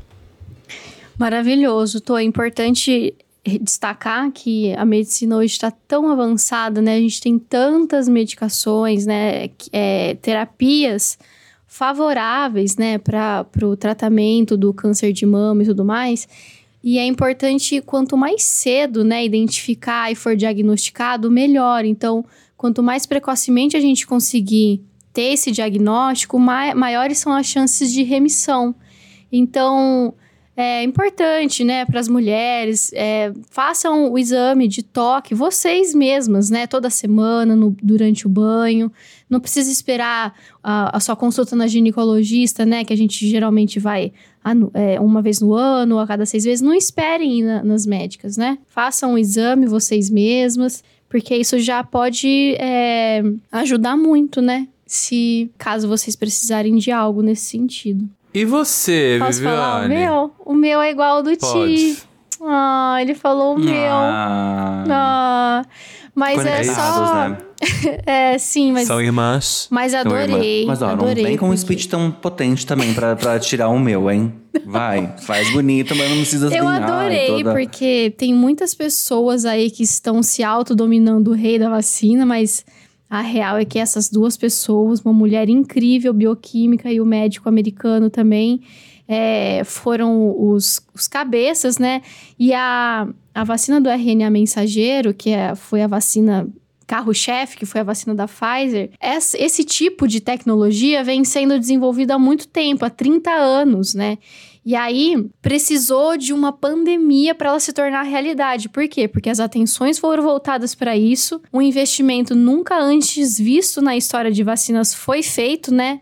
Em cima das pesquisas e, principalmente, gente, confiar, né? Confiar na pesquisa, confiar na ciência e dar o devido valor. Então, foi só por, por todo esse incentivo que eles conseguiram ter condições para desenvolver realmente. Então, e foi num tempo recorde, né? Todo mundo sabe. E aí também a questão de que, ai, que, que se colocam em dúvida a validade da vacina ou não. Mas foi num tempo recorde porque é, todos os órgãos trabalharam juntos para isso. Isso não significa que nada, que as coisas não foram feitas com qualidade, mas as coisas foram trabalhadas como uma engrenagem, as coisas funcionaram mais rápido. Então é isso, meu consagra vai com certeza também para esse prêmio Nobel e a gente tem que reconhecer sim pessoas boas. Graças a Deus temos pessoas boas, então pela ciência e seguimos, né? Aplausos pros nossos consagras. Aplausos. Arrasaram. Eu gosto de fazer o programa com vocês porque são médicos. Bora de críticas. Críticas. Tiagão, hoje, agora vamos começar contigo. Aí eu vou, Viviane fecha de novo, aí ninguém sai perdendo. Vai. É, a minha crítica de hoje vai ser bem rápida. Eu vi um- uma postagem hoje que o marido da VTube, aquele Eliezer, fez mostrando as críticas que a nenenzinha dele recebe, né, diariamente no Instagram. E assim, gente, a minha crítica vai diretamente para pessoas que fazem crítica à criança na internet. Porque assim, fazer crítica para adulto já é imbecil, mas para criança eu acho, eu acho que é, a falta de empatia que a gente Covardia. vem falando, né? A covardia. É porque é, é, são palavras, por exemplo, gratidão, empatia, são palavras que ser o saco. Não, sabe assim? Foda-se a sua empatia, foda-se a sua gratidão. Agora, gente, é, a gente precisa começar a prestar mais atenção, sabe, nos outros. Que que é isso, sabe? E essa covardia de fazer isso com criança, é, é, é, para mim não tem outra explicação a não ser serem pessoas que são totalmente infelizes, ponto. Não tem outra explicação. Ah, fala, tem gente que fala assim, ah, mas são pessoas maldosas ou mal amadas. Não, elas não são. Elas são maldosas, elas são pessoas ruins. É ponto. Porque isso daí vai de índole, isso aí vai de caráter de cada um e essas pessoas possivelmente não têm. Então, minha crítica é essa, vão tudo tomar no cu e tchau, acabei. Beijão. Adorei sua crítica. Obrigado. É, eu vou trazer uma que acho que encontra um pouco, ou não, não sei, mas enfim. É uma coisa que eu tenho pensado, que é o seguinte, a a temporada nova da Fazenda estreou aí há, há pouco tempo, e com um elenco, abre aspas, polêmico, né? Porque meramente conhecido, enfim, nem tanto no, no quesito subcelebridades. Mas assim, gente, é, hoje, hoje, especialmente hoje, eu entrei lá no Instagram e apareceu um cortezinho, acho que de uma prova que rolou ontem. Ah, não vou dar nomes aqui, mas eram duas participantes.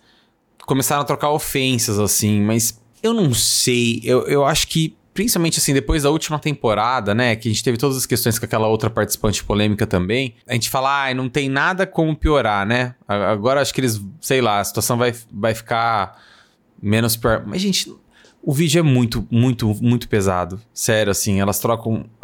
Elas não. Uma das participantes, ela acaba ofendendo a outra de uma forma muito baixa, mas muito feia mesmo. Ela, ela manda ela calar a boca e mete um sua cachorra, eu acho que é, no, no final. Cara, é um ao vivo, sabe? É, é um horário, é um domingo à noite. Ah, tá, mas é um preço que se paga por colocar os participantes que estão lá? É, mas eu acho que tudo tem um, tem um limite, assim, de verdade. Ontem eu fiquei. ho- Hoje, a hora que eu vi aquilo lá, eu não, eu não sei, eu fiquei pensando muito assim, se eu tô com. Se eu tô com a minha prima, por exemplo, que é uma menina de 10 anos, se eu tô junto com ela e a gente tá assistindo televisão, obviamente, né? Eu já sou muito irresponsável de permitir que ela assista. Se eu tô junto com ela, a gente tá assistindo, eu já sou responsável de permitir que ela assista a Fazenda. Mas eu sou responsável duas vezes e eu sou responsável por ela caso ela, né, presencia durante o ao vivo uma troca de ofensas dela. Cabe a mim explicar pra ela o que tá rolando ali. Eu não sei, tá, é, rende, porque tem anunciante, né? A, a cota da Fazenda, até onde eu vi, tá vendida. É, todas as inserções, a- anunciantes, a grana que rola. Mas eu acho que o bom senso tá passando muito, muito, muito longe. É, quando a gente fala de baixaria, né? Sempre vem a questão de pega- pegação, enfim, festa e não sei o que, não sei o que lá.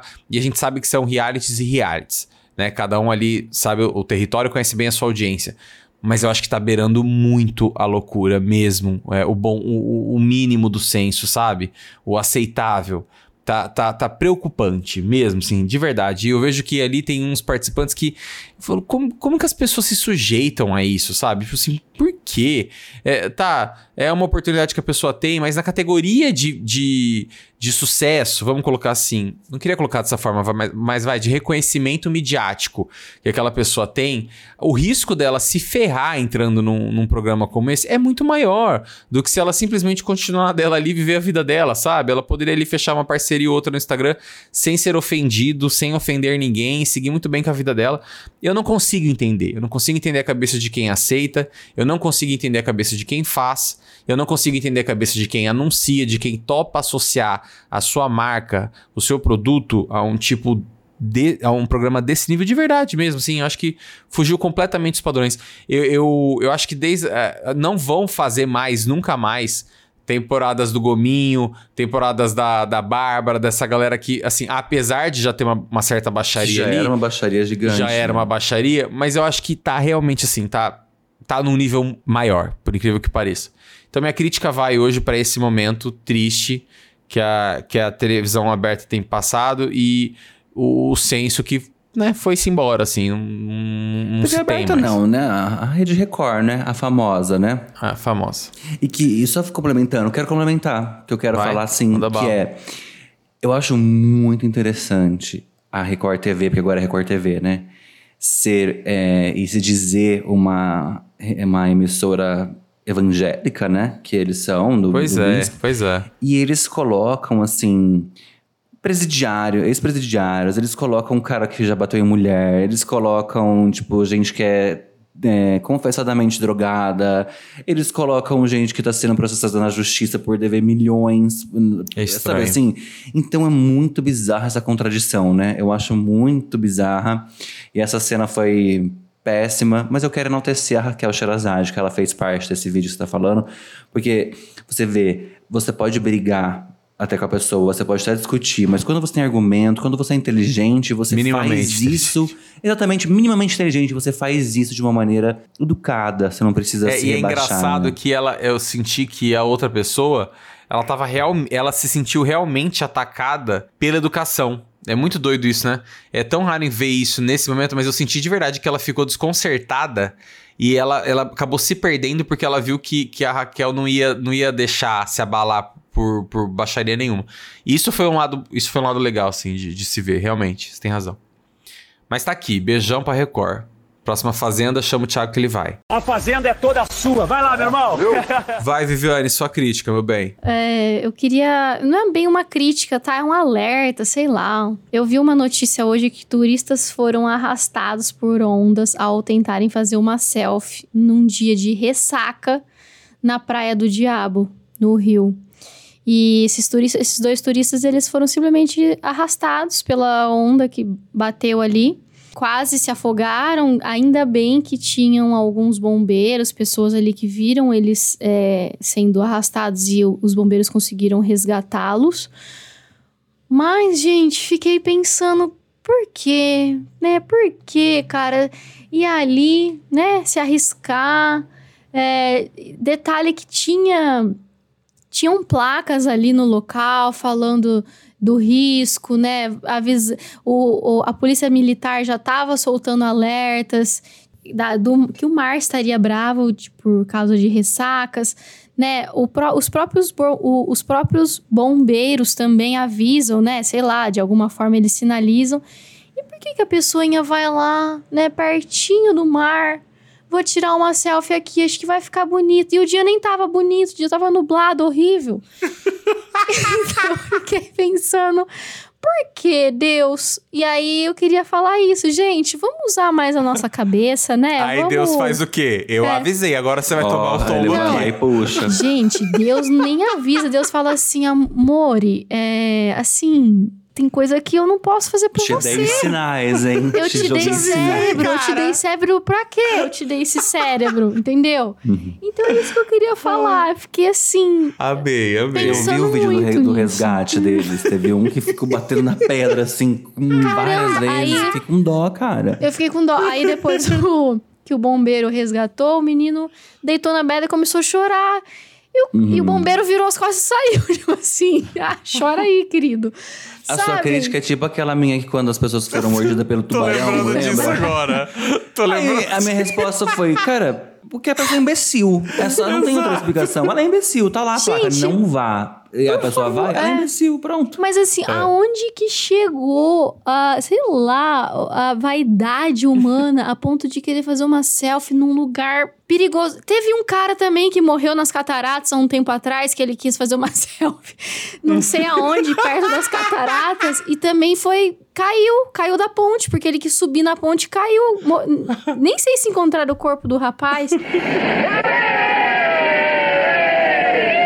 Gente, vamos, por favor, pecado. tudo tem limite. Ó, eu tô com. Eu, olha, eu- sabe? Eu não. Tudo Ai, tem gente, vocês são limite, péssimos. tudo. Vocês são péssimos. O Carelli tá perdendo. A gente falou de Fazenda, são pessoas como essa que ele devia colocar na Fazenda. Aqui entrou lá no, no, no Rio pra tirar foto. Eu queria muito Gente. que as pessoas usassem mais a- as habilidades cerebrais que elas A têm. leitura. A leitura.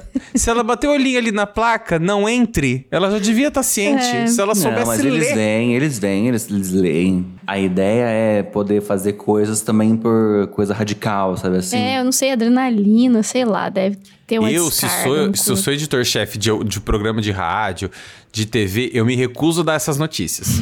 porque eu tô cansado de ver gente burra e enaltecida dessa forma. Sério. É, gente, tempo é dinheiro, cara. Tempo é dinheiro. Você vai, Ó, você vai perder gente, seu tempo primeiro em noticiar um É. imbecil desse e depois a gente ser obrigado a ler ou ouvir ainda. Gente, seja na outra, rádio. o bombeiro colocou a vida dele em risco. Tudo bem que é a, é é a é, função dele, é. é. o trabalho dele.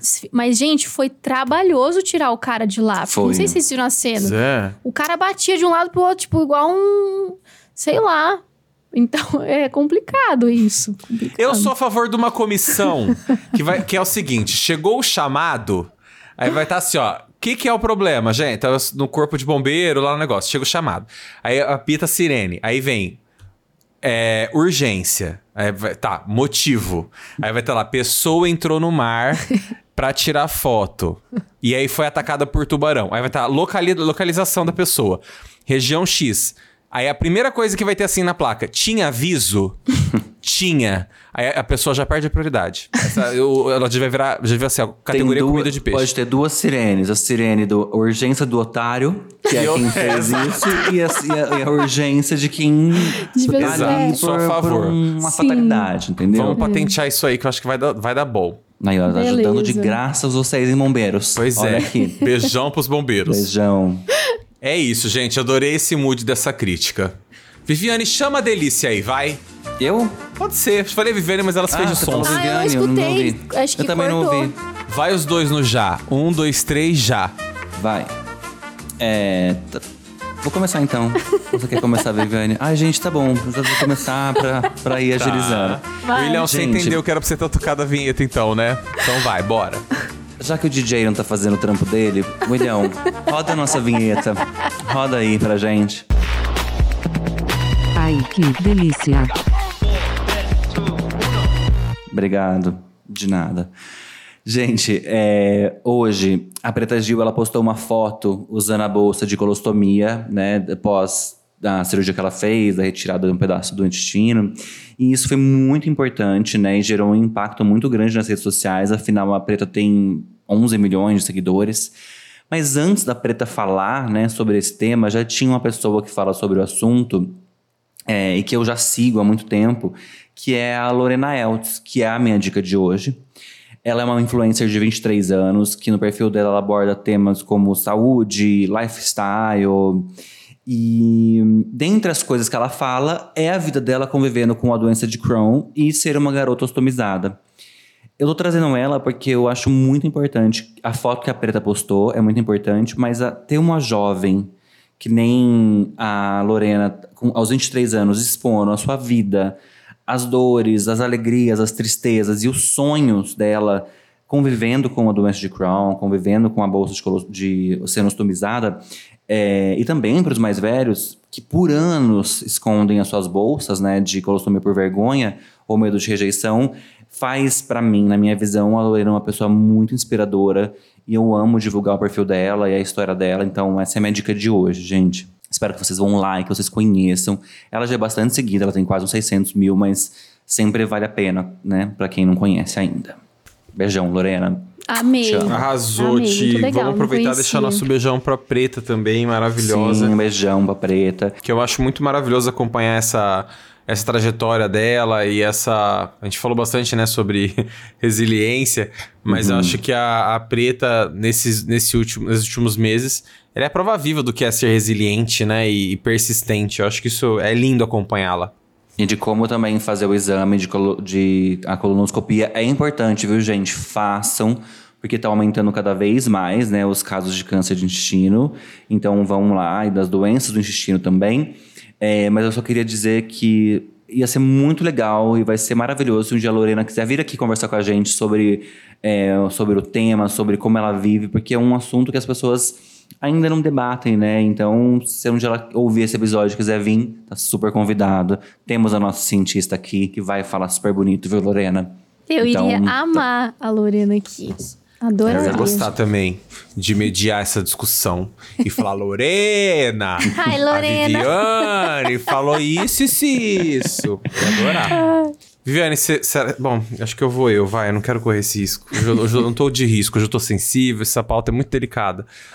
É, talvez eu seja um pouco previsível aqui, mas falando de questões nostálgicas e, e tempo e tudo. Cara, eu já falei isso em alguns outros momentos, não me lembro se aqui no Moods, não- eu sei que já falei no, no Instagram, mas enfim, vou trazer isso pra cá. Dark, cara, série Dark. Assim, você que é minimamente apegado com filmes de viagem no tempo e é ligado a essas questões nostálgicas que nós falamos aqui, eu pensei muito porque é uma série que me remete demais a essas questões de, de, de sensibilidade, de lugar, de cheiro, porque a forma que a série traz isso, é, do- do- dos saltos temporais ali, de tudo como rola, a forma como eles constroem, a narrativa, enfim, o roteiro, é uma série complexa? Demais, demais. Assim, eu já falei isso em algumas vezes, eu só entendi Dark porque eu fui acompanhando mil coisas junto. Assim, eu sou preguiçoso, mas é que a história realmente me cativou. Beijão pra Carol Moreira, novamente sou fã dela e foi graças aos vídeos dela que eu pude entender e ter a imersão necessária em Dark Pra entender realmente o contexto ali. Mas olhando nostalgia, cara, assistam. É uma viagem perfeita, é uma série super bem amarrada, super bem construída. Você que tiver esse, essa disposição em acompanhar as curiosidades, easter eggs e tudo, você vai entender do início ao fim do que se trata a série e a forma como ela se encerra. É rápido, tá? São, são temporadas curtas, relativamente curtas, mas riquíssimas em produção, efeitos visuais, trilha, fotografia. Assistam. Dark tá lá na Netflix, esperando o seu play, você que ainda não viu. Eu tô quase fazendo a loucura de começar de novo, porque eu tô realmente com saudade. E, e vale a pena, tá? Só façam isso, só assistam, façam isso por mim, por favor. Depois vão, vão lá no Instagram me contar. Beijão, beijão pra vocês, queridos. E você, Viviane? Eu, eu vou ser meio previsível aqui, igual o Tomás. Vou dar uma de Tomás hoje. Eu já falei dessa série, mas eu não falei no, no Delícia. Eu falei em algum outro momento, mas eu quero falar novamente, porque assim, eu estou... Posso perguntar uma coisa antes de você ir? Ah, Você já assistiu? já. Não, tô Tá, então assistindo. vai, eu ia falar isso agora. Eu estou completamente apaixonada, alucinada nessa série, porque é demais, tá, gente. pode ir então. chama Ted Laço. Eu, gente, é muito linda. É assim, é, atinge a gente em tantas camadas e é, é uma história tão inofensiva, mas conforme você vai avançando e, e entendendo os episódios e acompanhando episódio a episódio, você vai vendo o quão profunda a, a série é. Ela fala basicamente, é, é uma comédia, drama, que acompanha a vida do Ted Lasso, que ele é um técnico de futebol americano, mas ele foi contratado para liderar um time de futebol inglês no Premier League. E apesar é, dele tá super animado e tal, ele é super positivo, ele, ele sabe zero de futebol e do futebol inglês mesmo, né? Então, é, e aí começa a história dele, tipo, mas ele tem uma personalidade muito calorosa, ele é positivo, ele é um cara genuíno, sabe? Simpático. Então, eu acho que a série ela traz muitos valores interessantes, legais assim, que faz você, sei lá, dá- te dar um olhar diferente pra vida real, gente. Então, tipo, é uma narrativa, tem, traz valores de, de empatia, resiliência, que a gente tanto falou hoje aqui, respeito, sei lá, senso de comunidade, comunicação não agressiva, tipo. Fora pautas que traz também, tipo, de empoderamento feminino, machismo, é, homossexualismo, em- ou é relacionamento tóxico. Então, saúde mental, a gente fala muito de saúde mental. Então, assim, gente, é uma série completa. Parece inofensiva, parece besta, porque é uma comédia. Mas a cada episódio é uma coisa nova e toca a gente num lugar e, e são muitas camadas. A gente vê a vida com um pouco mais de leveza depois que você começa a entender o Ted Laço. Então é isso, fica aí pra vocês assistirem. Tá aí. Adorei. Tá aí.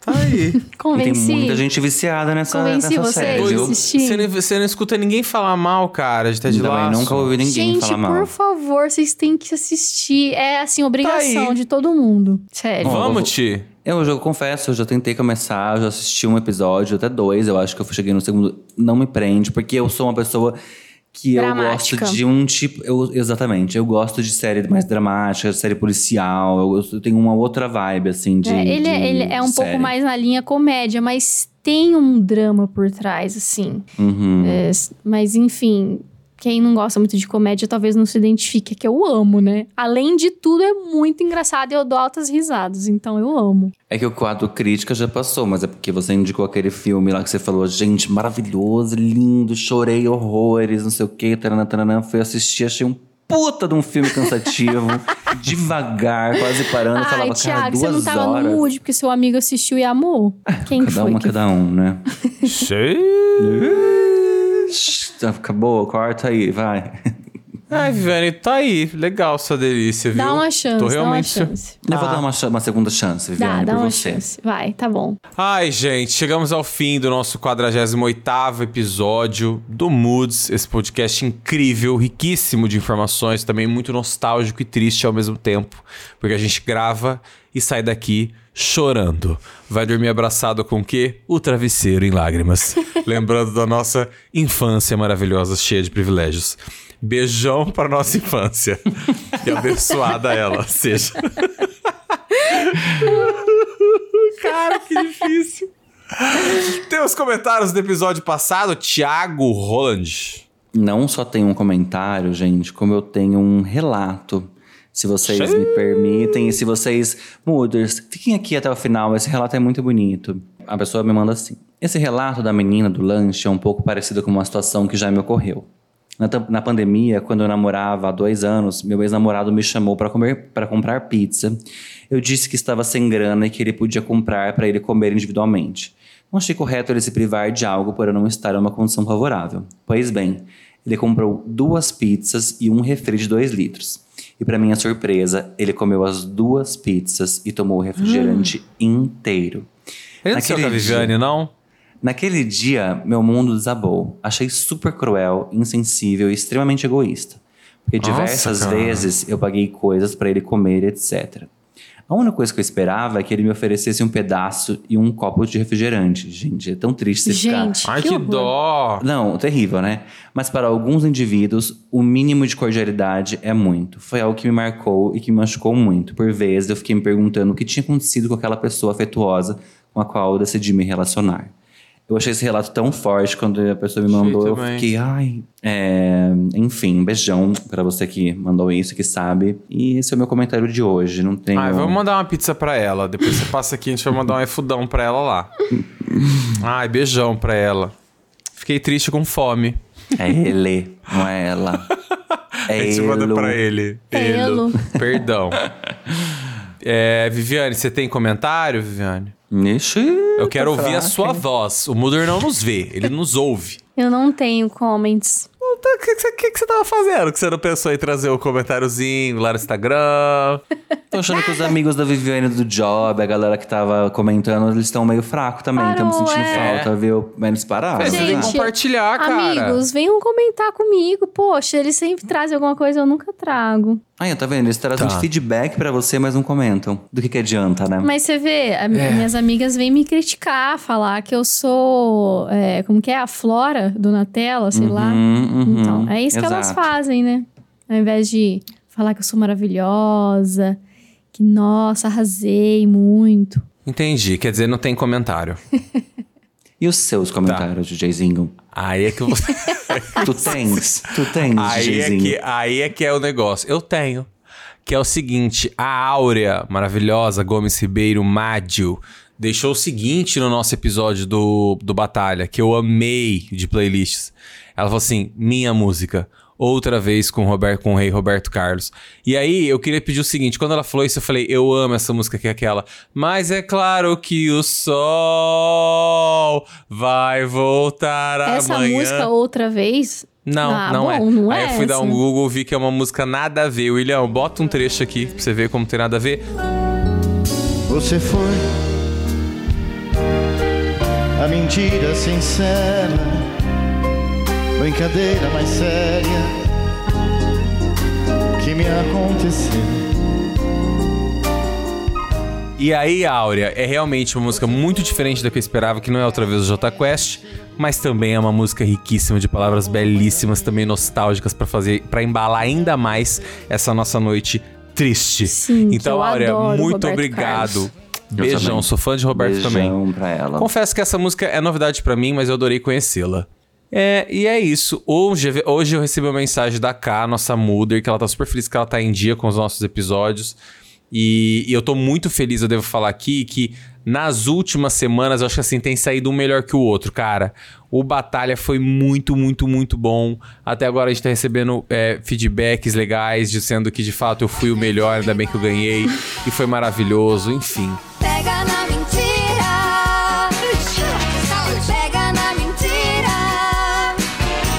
Tô super feliz. ouvi, Beijão ouvi. todos os Mooders, tá, queridos?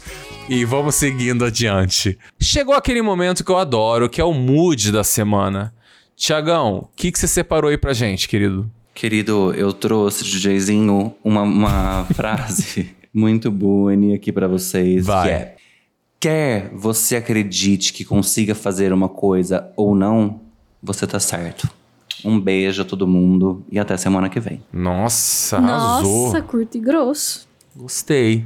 Viviane, vai você ou vai eu? Você que decide. Ah, manda a Viviane Borocochosinha, que já tá, já tá pronta pra dormir. É, Ela tá vai, pra vai, A minha, Viviane. a minha é boa, viu? Minha é boa. Então vai, pode ir. Vou terminar bem, eu acho. Eu sou aquilo que eu posso ser. Posso ir ou vocês vão me interromper? Vai, olha, Vai. fico mudo o episódio inteiro pra chegar esse grosso no final. Vai, É, Flora, fala vamos. coisa. Ela Vai, é assim. Flora, vai. O que, que é, hein? Vai chorar? O que, que você quer, hein? Você quer que eu passe a mão na sua cabeça, é? Olha que eu não sou Donatella, não, hein? Conceda a ti o melhor dos dengos. Confie na sábia decisão de se amar e se escolha a cada novo amanhecer. Escolher-se para não encolher-se. E tornar o caminho tão sagrado quanto o destino. Eu nem entendi um pouco direito. Ai, não entendi, eu acho. Ai, gente, lindo. Ô, Queria Viviane, o que, que você ler pensa todo que você é pra você trazer um mood assim tão rico? A hora que a gente acabar Tá esse episódio, eu vou querer conversar com a Viviane. Tô sentindo que ela não tá É, boa tá hoje. ficando estranho esse papo. Eu indo faço um leitinho com Todd de mel pra ti, se tu precisares. Ai, eu adoraria, sério. Hum, eu gostei, tá aí. Achei exótico. Agora que rufem os tambores, hein? Vamos lá. Hoje, assim, pra compensar o que eu fiz na semana passada, eu trouxe uma frase do Roald Dahl, que é um cara, um escritor britânico maravilhoso. Ele, assim, só vou dar um. um- acho que é legal assim. Pesquisem o, o Roald, que é muito legal, de fato. Vocês não imaginam, mas ele é o cara que escreveu James e o Pêssego Gigante, em 1961, A Fantástica Fábrica de Chocolate. Ele escreveu os livros dos quais foram é, originados os filmes Matilda. Enfim, é um cara foda. E aí eu trouxe uma, um trecho é, que inclusive tá no livro que eu tô lendo, que é uma frase daqui, que é uma frase que, é assim, ah, não sei, eu gosto muito dela, que é o seguinte: E, acima de tudo, observe com os olhos brilhando todo mundo à sua volta, porque os grandes segredos sempre, sempre estão escondidos nos lugares mais improváveis. Aqueles que não acreditam em mágica nunca a encontrarão. É isso. Aplausos, hein? Essa foi forte. Obrigado. Ah, e é isso, gente. Olha, não tenho o que falar mais desse episódio. Eu acho que ele foi muito primoroso, foi muito melhor do que a gente estava imaginando. Quando vocês vieram com essa sugestão, de fato, fiquei meio inseguro. Mas agora eu tô aqui entregue na solidão, na tristeza, no fundo do poço do- das memórias. Para E de é isso. mentir, que a semana passada os mudos aprenderam que você só traz fake news, DJ. Vou assistir um Dark agora e dormir. É, eu queria aqui deixar já o meu beijão para todos os Mooders maravilhosos que nos ouvem e nos acompanham. Queria lembrar que o nosso Linktree tá na descrição, então mande a sua, a sua sugestão de pauta, mande seu caso, mande seu pix. Mande seu amor aqui pra gente. Nos sigam nas redes sociais, tá? Somos o Podcast Moods em todas as redes sociais. A gente tem trabalhado muito aqui, pensado em muitas ideias legais pra vocês. E, novamente, pra gente é um prazer estar aqui. Desejo a todas as inimigas vida longa e uma semana maravilhosa. Beijinho no ombro pro recalque. Passa longe. Gente, beijão, obrigado a todo mundo. A gente se vê a semana que vem. Até lá. Mooders, queridos, obrigada mais uma vez por estarem aqui até agora, aguentar a gente falando e falando, trazer essas memórias afetuosas da, da nossa infância. Espero que vocês tenham gostado. Um super beijo, espero vocês na semana que vem. Beijo, beijo, beijo, beijo. Beijão. Beijo. Podia colocar uma musiquinha da infância, né? Sei lá. O pinto do meu pai fugiu com a galinha da vizinha. Já procurei dia e noite, já procurei noite e dia. O pinto, o pinto do meu pai, meu pai fugiu com a galinha da vizinha. Já procurei dia e noite, já procurei noite e dia.